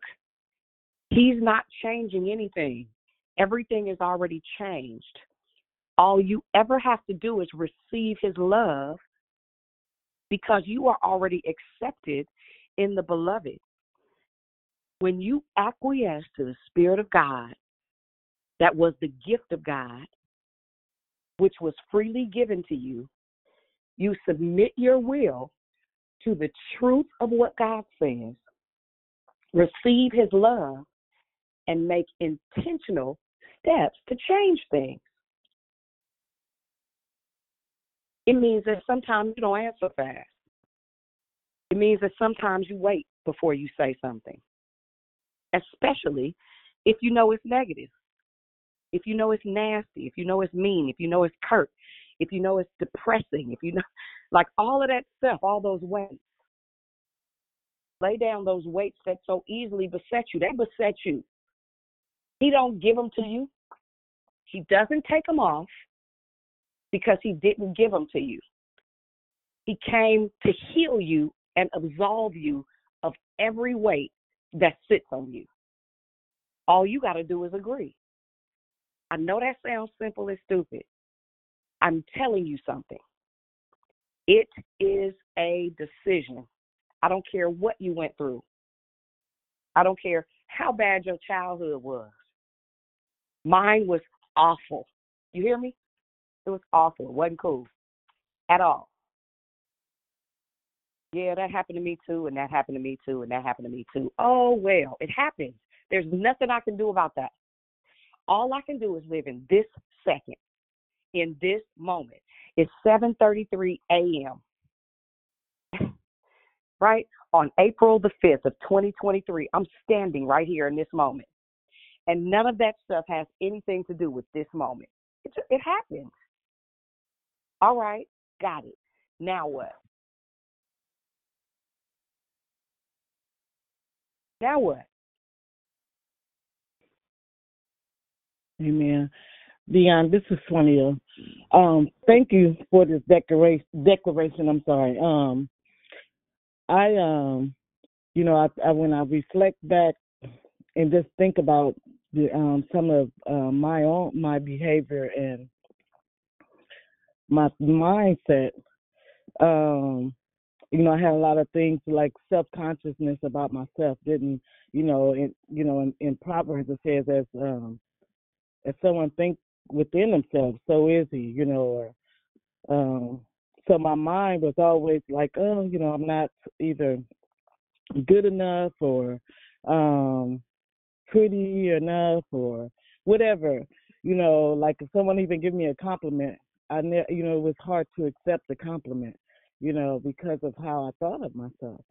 You know, so that mindset had to change when you um the closer I would say that it's changing. I'm not gonna say it's fully changed, but I think that as I get closer to God and know what He said about me, you know, and to start loving myself, you know, because a lot of times I looked outside of myself, um, just you know, um, I I'll say I, I really believe, like you said, that nothing that happened to you, you know what I'm saying, has anything to do with right now. So like my um, you know, I think that me being um codependent type of person always um wanted to um do for others, wanted, you know, to um make sure everybody else was happy and I believe because of, you know, me not having a mother in my life, or I had a mother, which was my grandmother, but my um my um my my mother, um, you know, she gave up her rights to my father when I was a young girl, when I was like three or four years old. So my father had total custody of me, which he was a wonderful father, and I love that. And I thank God even for that situation. When I think about it, I, I'm blessed and I and I'm grateful for my mother doing that because I don't know what type of life I would have lived with her. You know what I'm saying? That the situations that she had put herself in with her other children. So um I'm I'm grateful for that. I don't I have a good relationship with my mother today. Um but yes, my mindset at that time it seemed like I wanted to be uh, uh, um uh the best mother. I don't know in my mind did I think that way, but I I remember someone asking me too about my children. They was like, "Why you so why you like that with them? I mean, you trying to win the mother of the uh, year award or something?" And I was like, "No, I love my kids. You know, no, you know, just um but it's just yeah, this mindset is is really a good good um good decoration. it's just good. I'm and I'm enjoying it. So thank you for your decoration today. I don't want to ramble. Mm-mm, you're not rambling. You processing. I get it. And and really, at the at the end of the day, a lot of times our behavior mirrors what we did not experience, what we did not have, and it, it's a subconscious behavior. and it, it's it's innate to want to fix something or improve something. In my case, um, I wouldn't let my kids go nowhere. I wouldn't let them. If I wasn't there, they wasn't going because I know what happened when I was outside of space. You know what I mean? I know the things that I experienced. I never want my kids to experience that, and I I bought them everything. I got them all kinds of tangible things, but I didn't have the capacity, and hear me, to give them me.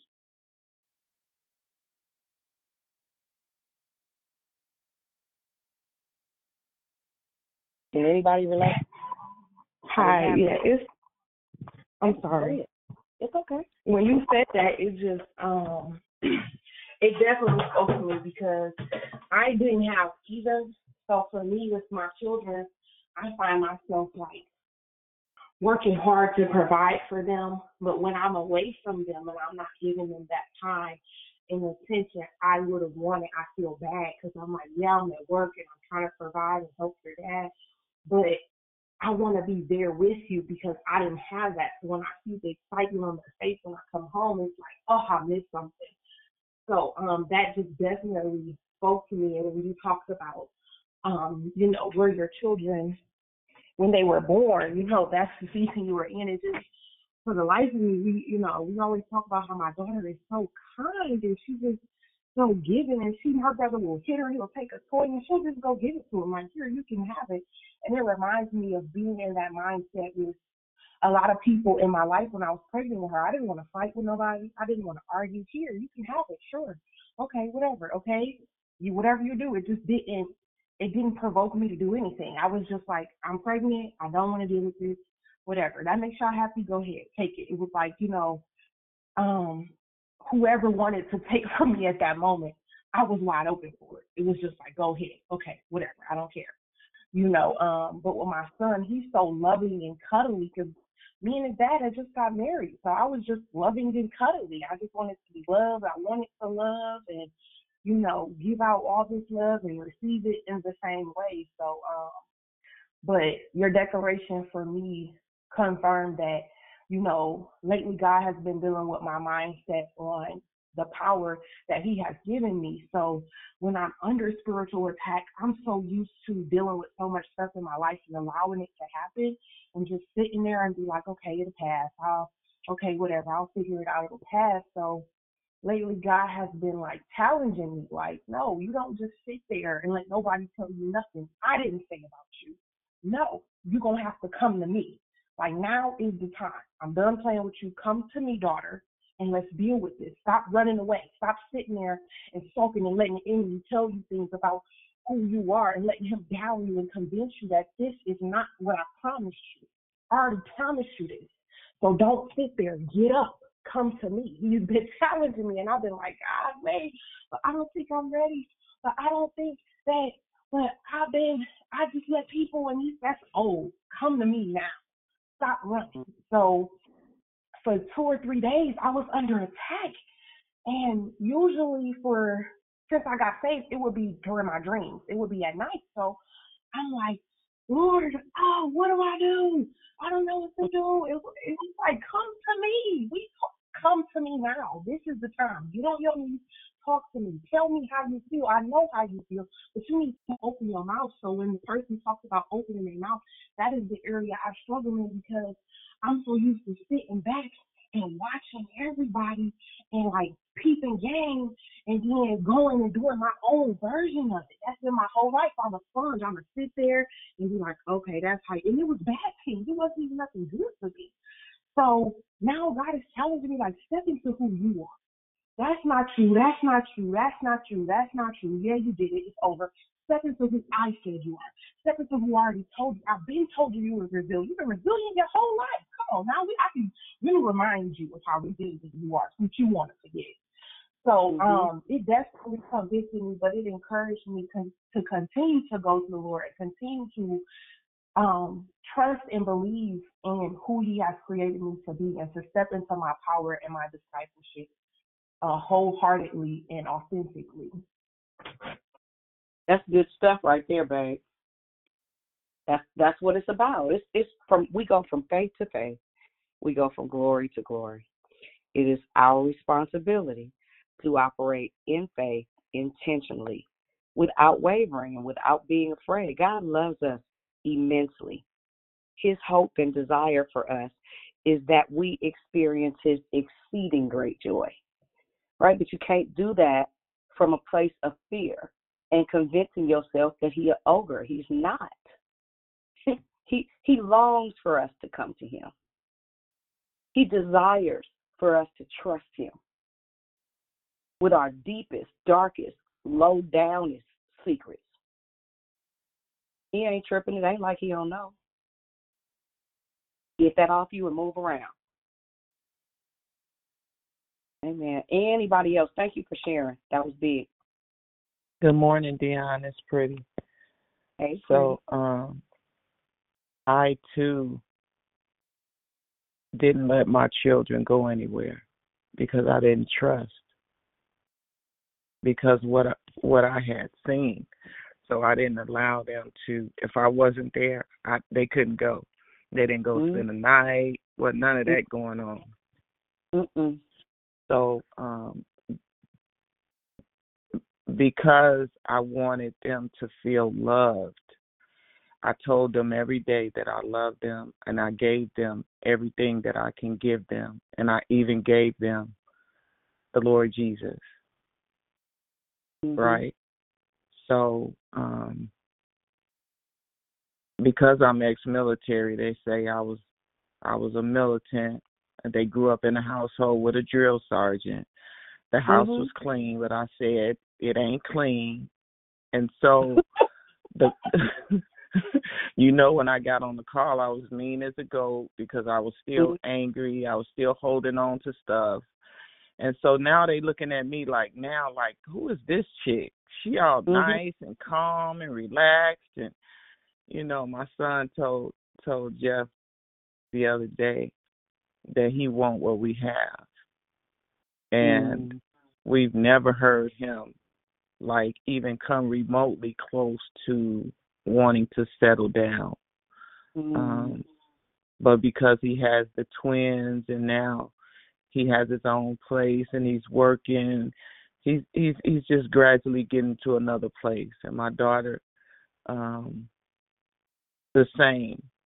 She said, "Mom, you guys are so lucky. It's so hard out here. You just don't know. These guys are playing games." And I said, mm-hmm. "Wait on God, sweetie. You gotta wait on God. Just trust God with your life. Mm-hmm. You know, so I thank God for Declare Victory. You guys have allowed me to go from a caterpillar to a butterfly. And when I Mm-hmm. say allowed me, um, the layers have just been peeled back layer by layer by layer. Um, and I'm grateful. And if I don't say it enough, I am truly, truly, truly, truly grateful and indebted to this process that has allowed me to to become and I am still becoming but I can now uh, use my life to help others uh, mm-hmm. and tell them how I became so it's a beautiful thing and I'm grateful I love you woman of God it's an absolutely beautiful thing and I love you more woman of God. I appreciate you and thank you for um, trusting us on your journey. It's been beautiful to watch. I'm super proud of you. And a word of encouragement for you, pretty. I remember when you first came on. Your children saw you go from a caterpillar to a butterfly. You're an encouragement for them and an encouragement for many. And mm-hmm. I'm so proud. Mm-hmm. Thank you. B. And so even even in, in light of that amazing testimony, um, and amazing it absolutely is for somebody you may be at the beginning of your journey. Listen, don't beat yourself up. Go through the process. Make the adjustments. Give us permission to take you out of the pot. Give us permission to love you. Train your brain um, to respond accordingly. That means start asking yourself questions when you start questioning when people love you, right? I don't I don't I don't have anything to gain by loving people well. You know, if if it comes back, yay. Um, but that's not even my motive. I love because I can't help it. Um, the bottom line for me is is how I'm put together. It's easy to love people that are lovable. It's a whole different ball game to love people that are not, right? And so, in my lifetime, that's been my job to love unlovable things. And the cold part is, He taught me, He, Holy Spirit, He, the Lord, taught me that through having to learn how to love my mother. My mother was not lovable, but it, it wasn't intentional. She wasn't loved well. You know, and as I've watched her morph from caterpillar to butterfly, and still, you know, in some areas it's still challenging, but I love her. Right? I, I love I love everything about her. And you got to get to a point where you're okay um it it don't it's not always reciprocal. I love people that have done me dirty and I can't turn it off. I don't know how. That part of me is broken. It it doesn't work well. Nevertheless, I trust God. I trust the process. And I may not get it in the field that I planted in, but it's coming back. It just comes back in different forms. That's why all these little young kids, these these uh I they, I don't know if they're X, Y, elemental P, I don't know what generation they are, honey. Why they be stalking me? Come on, Miss Dionne, you can can we go lunch? See, I, I love that. That's my thing, y'all. Nevertheless, anybody else? Questions, comments, commentary? Hey, this is Lisa. Um, Wait, hold on two seconds, Lisa. Who else was that? Latoya. Okay, so go Lisa. Wait, go. Oh, it was somebody else. Who else was that? Go ahead, Lisa. Um, just a couple of things. Um, I want to say about the line. Um, excuse me. Um, I think I came in like a couple of months after it had started from someone that I was teaching in foundation, and she dropped off, you know, a while ago. Um, and it was just to get me here.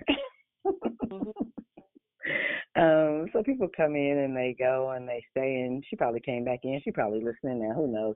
Um, and, and they come for a reason, they come for a season. Um, they they are a connector and a bridge to get other people who are meant to come and stay um and be part of the foundation for other people to come in. Um, and, and truth is, Cynthia, if people follow you, I believe you would absolutely lead them to Christ because of your heart. Um, I know you love God, and because of your heart, I believe so. We don't, we're not perfect, right? Nobody is, but we do make disciples because God is very intentional, and even when we blow it, He's still strategic and intentional, right? And Pretty Patrice, it's amazing. I, I knew you before you came to the call, and and I saw what you're talking about, so I can testify about us being mean and broken and bitter right? But God still sees us where we shall be. And as we're becoming, He still sees us where we shall be. Don't forget that He sees us where we shall be and He knows where to get us. You were at a whole church that was full of ministries and auxiliaries and helps and stuff where people, plenty of people, big old church. And you couldn't get what you needed, but you came to a call, a prayer call, at all places to get whole and get healed and people that I loved well. Not that our church didn't offer it, and not that our church didn't have it, but this is where you got it a community. So God is absolutely, He will use a rock. mm-hmm. And I love it. And I'm so glad I was here to witness that and to see the transformation and be a part of that, Pretty Patrice. Man, while you were there at the church serving and doing ministry and trying to love people, and then to see now how you are able to still be there and be a blessing and be so much brighter. Nobody but God could do that. So wherever we are, that's a true example of being able to bloom where we are planted. But sometimes we just can't get it in those four walls. Mm-hmm. Like sometimes we just got to show up and keep showing up, just like Sarge when he showed up and was counting those days. Mm-hmm. and we know when Patrice got on this call, she was mad. we all heard it. But she kept coming. And now Mm-hmm. look. So for those of you that that might be hesitant, those of you that get on and irritated by some stuff, just keep showing up, but keep showing up with an open heart, right? Keep showing up expecting God, not the people expecting God. So thanks, Dionne, for for your yes and for just showing up and doing what God is doing, and everybody else that's contributing in your own way. It may be big or small or whatever. Just know that God that began a good work in all of us, He will complete it until the day of Christ Jesus. Yes, He's he up to something. Whether it seems like it or not, he is up to something and what he began, he gonna complete. He got I to. love y'all. Promise. Come on. Thank you, Sister on. Lisa. Yeah. Good morning. Yeah. Uh uh Hold on one second, Lisa. Go ahead, Toya. Okay. Um, so I had a question. Um, when you talked about your mom, what happened? Like, did it get to a point? Was it a point where your mom was not growing or she was not believing? Like, what do you do if you're at that point, or when you feel like you're stuck there and you want to, um, not necessarily grow with her, but you want to see her grow in the right direction, and you want to kind of talk to her and confide in her about things and you know ask her questions and she's just not receptive to it mm, She's not ready. My mom just got to. Keeping in mind, I'm half a hundred, so for you know the majority of my life, we were, we were just in very different different places and spaces emotionally. Um, and I had to love her where she was, right? And the questions and things that I needed answered um, didn't necessarily have answers. I know that sounds weird, but eh, see, if you start to to really realize that everybody got their own process. She had her own stuff. She had experienced her own hurts and pains. She had went through her own disappointments. Who am I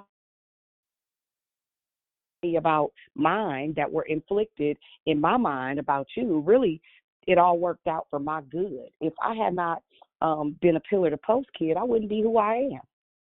I would not have experienced the, the things that I experienced. I wouldn't have been all over the world and exposed to um man, some some pretty amazing things. The circumstances weren't that great.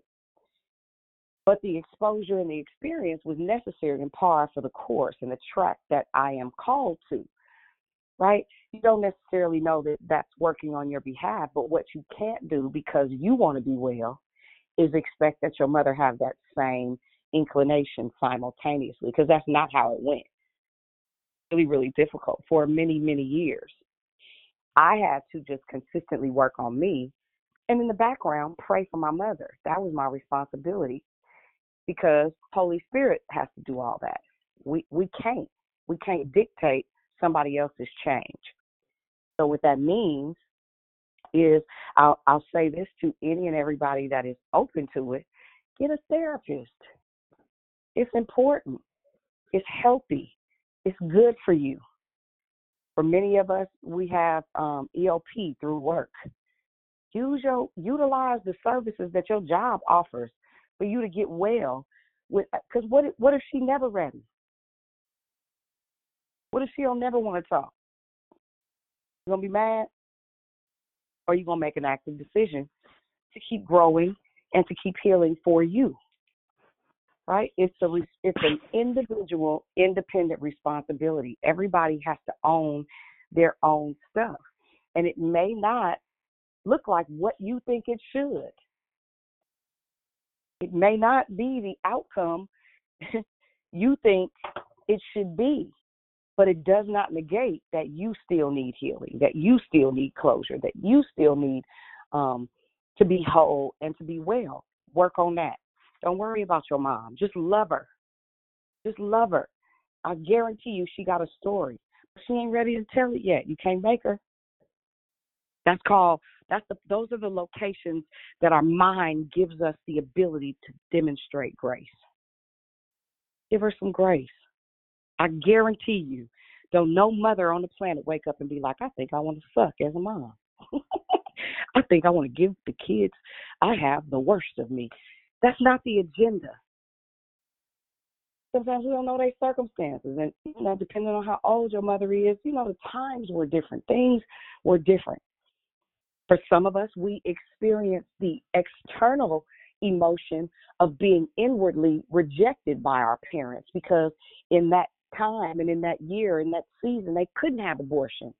So they just aborted you in their head. And that just traveled right on down the umbilical cord. So all your life you dealing with worthlessness. She ain't mean to feel like that. She know how to process it. Right? So it, it, it has a, a, a myriad of different um, things that you can associate it with. But at the end of the day, Toya, I'm gonna tell you this: give her some grace. And Amen. Beyond the the the therapy and the 12 step process is the process that I was able to also um, realize that my mom had her own journey. Right. And she didn't mean not to show me love. Sure. Of course. She did the best she could with what she had to work she, with. That's it. Right. And, and when you start to understand that, you stop mm-hmm. looking at not just your mama. Listen, mm-hmm. everybody got a story. Yeah. Everybody. True. Everybody got a story. Everybody came from something. Grace, y'all. Grace, grace, grace. Love. Love above all. It's the first commandment. And you know what's so beautiful? Learn, sorry.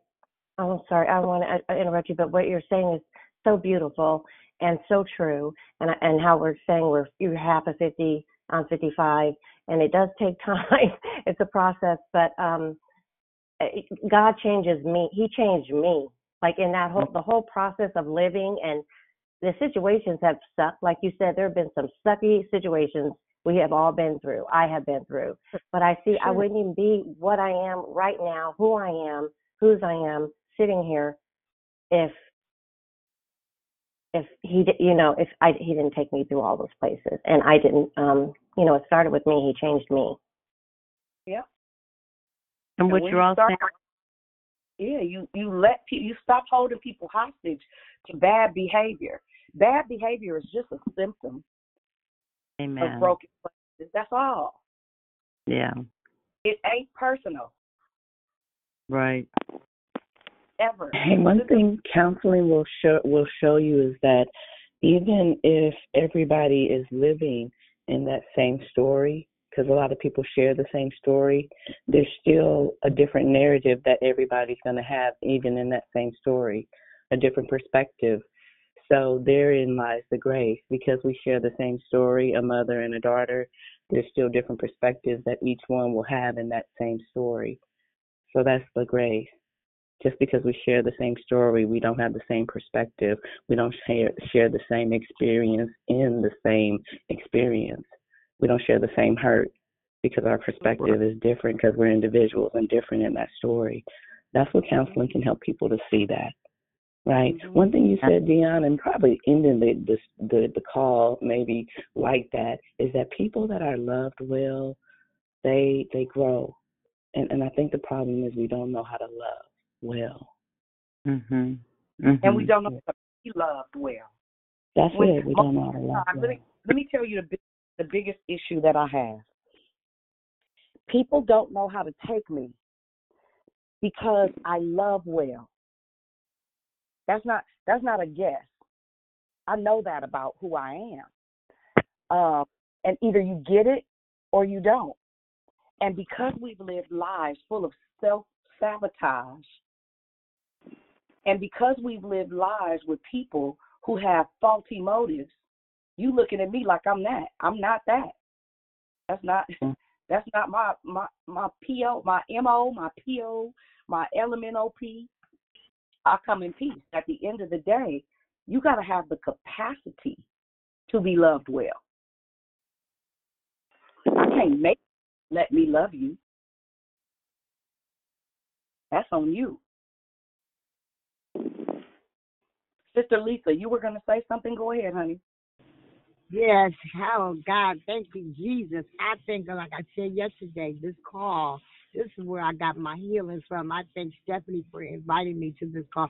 I think all you godly women, uh, to get me to my mindset now is about Jesus. I was when I started this call, I was looking at people in the church. Why I can't sound like that?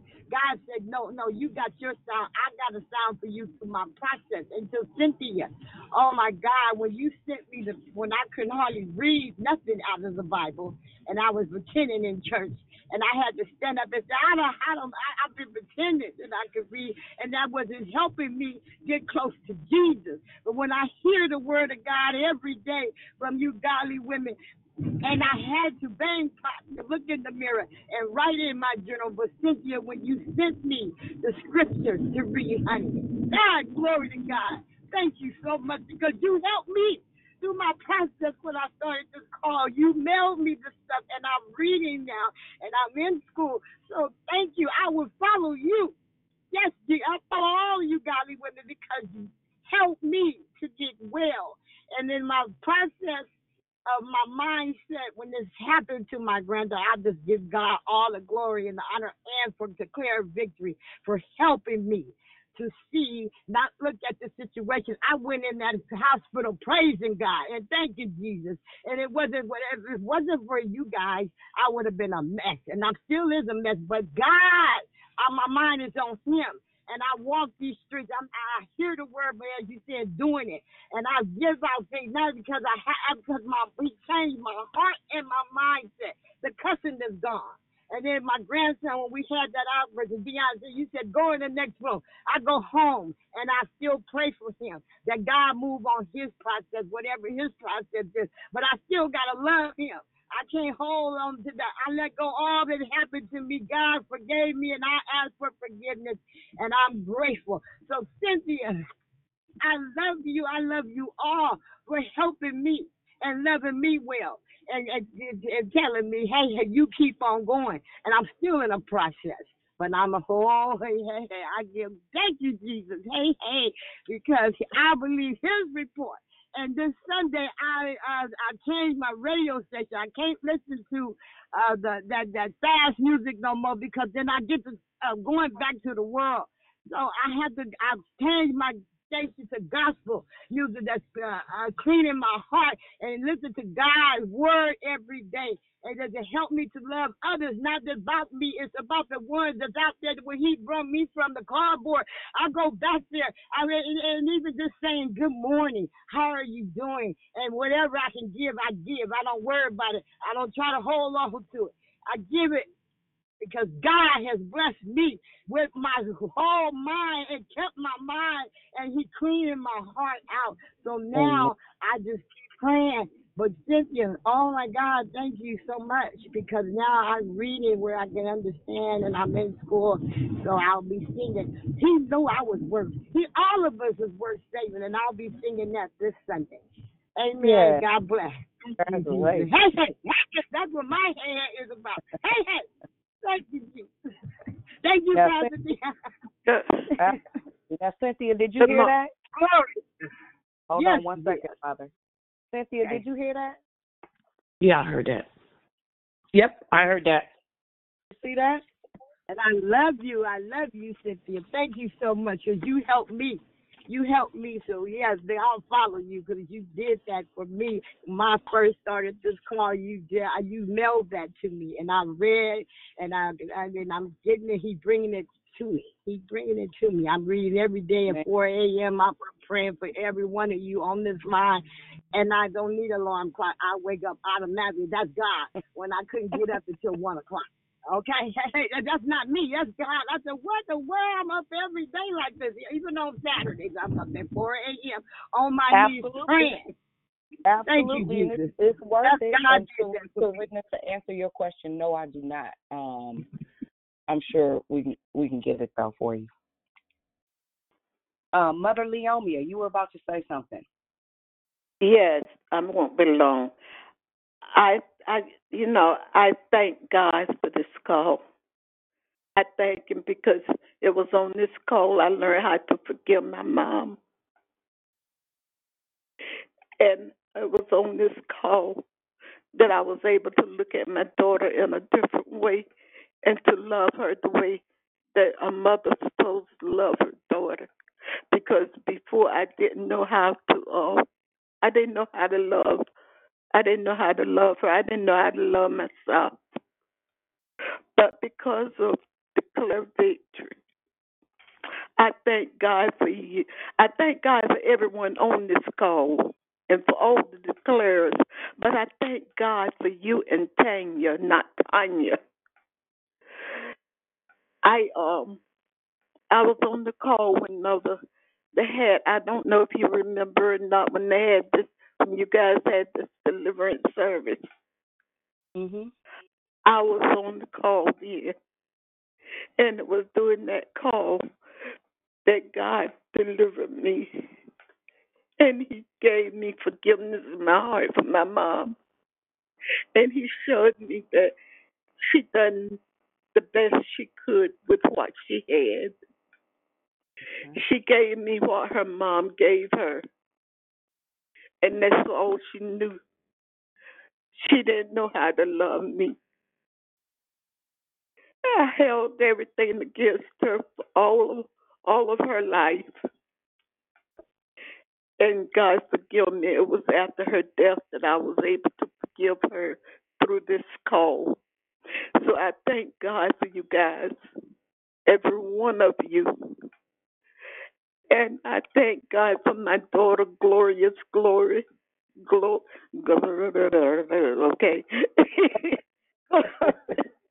Glorious Gloria for her loving me, even the way that I treated her, sending her off. And I'm not going into that to an abusive situation. I thank God for her being able to forgive me for that. And I just want to let her know. I don't know if she's listening or not. Girl, I love you. And I thank God for you. And He could not have given me a better daughter. Amen. He could not have given me a better daughter. And He could not have blessed me any more than what He has done. Because the man has been good to me. And He's still being good to me. Beyond, and I'm, I said I was going to make this short twice, not one time, two times. He brought me back from death. The first time was 2013. I actually died.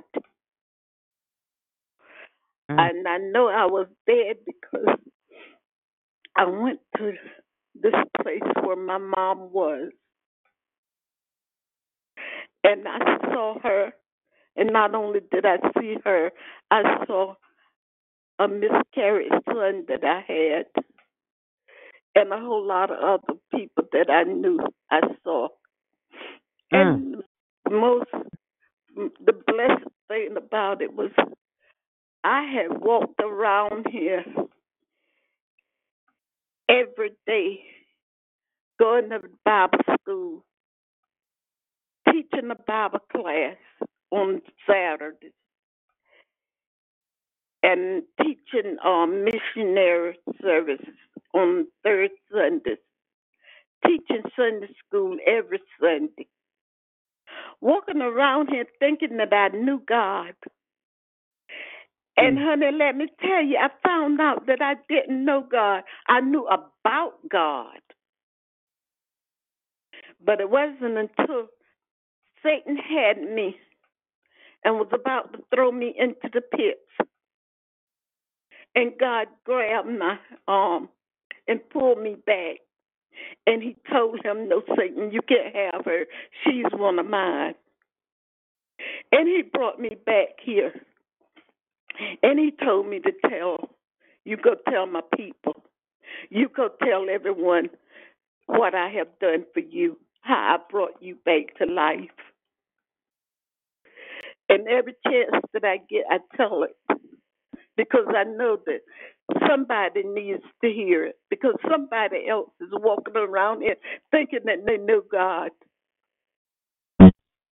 And it's a sad thing because they don't realize that they're on their way to hell just knowing about Him. Mhm. Man. I, I I just thank God for this goal because you guys have opened my eyes. God opened my eyes, but God led me to you guys. Gloria introduced me to the call, but God led me to it. Amen. A lot of times I don't say, most of the time I don't say anything, but it's not because I'm not taking it all in and praising God for all of you, for all of you. And I especially thank Him for um that deliverance service that day. Amen. I thank God. Oh God, I thank you. And I just I I, I just want you guys to keep on keeping on. I might Yeah. not ever say anything else again, but you believe Yes, I'm yes, you listening to you. Hear me, will. I'm taking it in. okay, you you all of you have a blessed day. I love you. You too. Love you to pieces. Love you to pieces. Go ahead, Tam. Love you, Mother Leonia. I love you too. Love you, Mother. Um, listen, as we are coming, uh, we are well past the hour, but I, I absolutely, this is Tanya, not Tanya, uh, Pastor Tanya. Um, I absolutely want to um, share a couple of things. This thought this, that came. That is, um, discipleship looks different for everybody. Everybody's Yeah. not called to the same, you know, some people will teach it, some people will, it just might be, you know, whatever. It's not the same. I won't even go into trying to describe what those differences are, but that's what we need to grasp. That's what we need to change our mind about. Discipleship looks different for everybody. It is based upon your purpose and how God gives it to you to share, right? Secondly, um, I don't think that we should we should be in a position where we despise or not I don't think we should not be in a position where we compare and despise our new beginnings. We are always evolving. We are always growing. We are going from Dionne said it early, faith to faith and grace to grace, right? So we will we will get a process or we'll go through a process, um, get a little breather sometimes and then go through another one because we are being perfected as um, as uh, bodies as the body of Christ. We are being we are being perfected. We never get to the point where we are completely done. Right? When when we get to that point, it's time to go. We'll we'll be lifted up out of here. But we are always learning. Even older people, as they get older, can reach back. Yes, they can share their wisdom, but as they get older, they can reach back. I heard something profound I've been listening to for the last couple of days. They can reach back to the younger generation to get things from them to help them to remain re, to to get them to remain relevant throughout the generations. I, I hope that makes sense. So, um, just that was the main point. I just wanted to encourage you and let you know that everybody's discipleship is not supposed to look the same because there are so many different people out here with so many different things going on and so many different experiences and so many different ways that we all perceive the world or perceive society based upon the fillers and the things that we've gone through. I, I, I hope that helps somebody. Thank you. Oh, okay. Very good. Amen. Anybody else? I'll give a, a, a last call. I got to be gone by 8.30. Anybody else?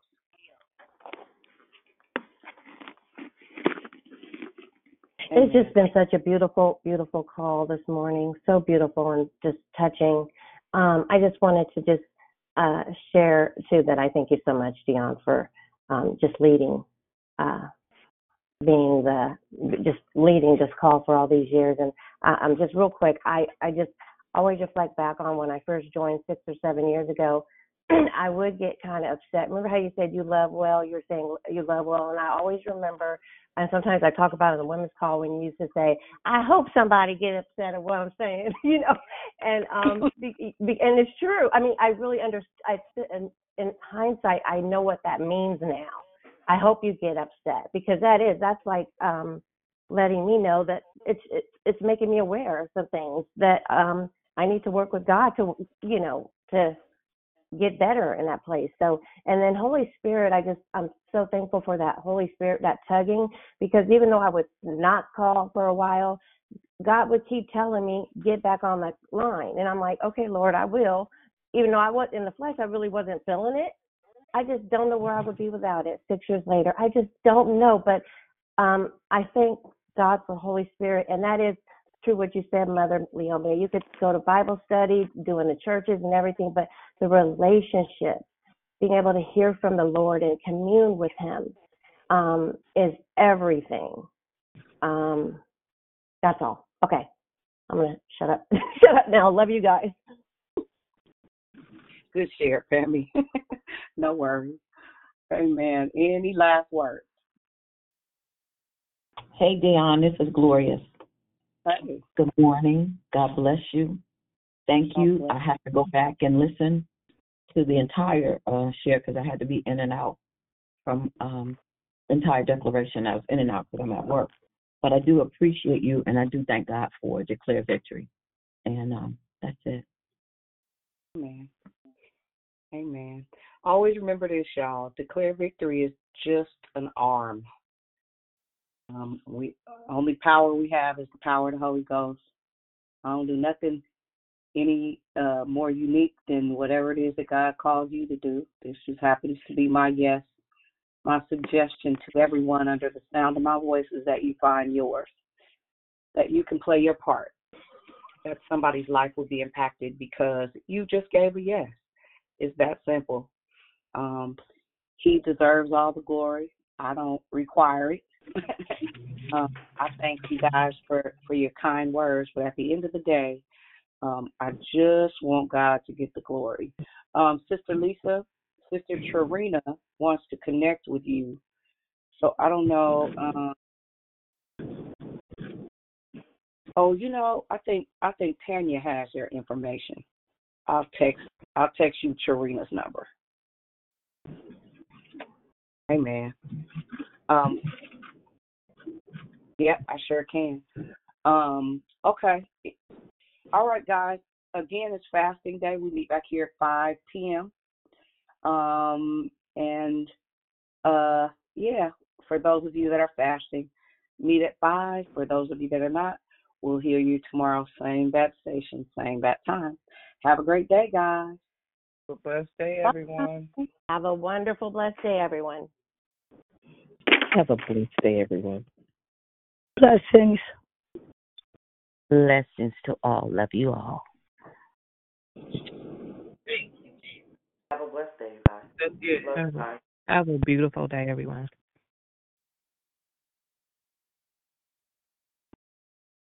Okay, yeah. You hear me, sis? Yes. Oh, that was good. Thank you. Yeah. It was good the whole time. Like it was just so many things she was saying about, you know, the stuff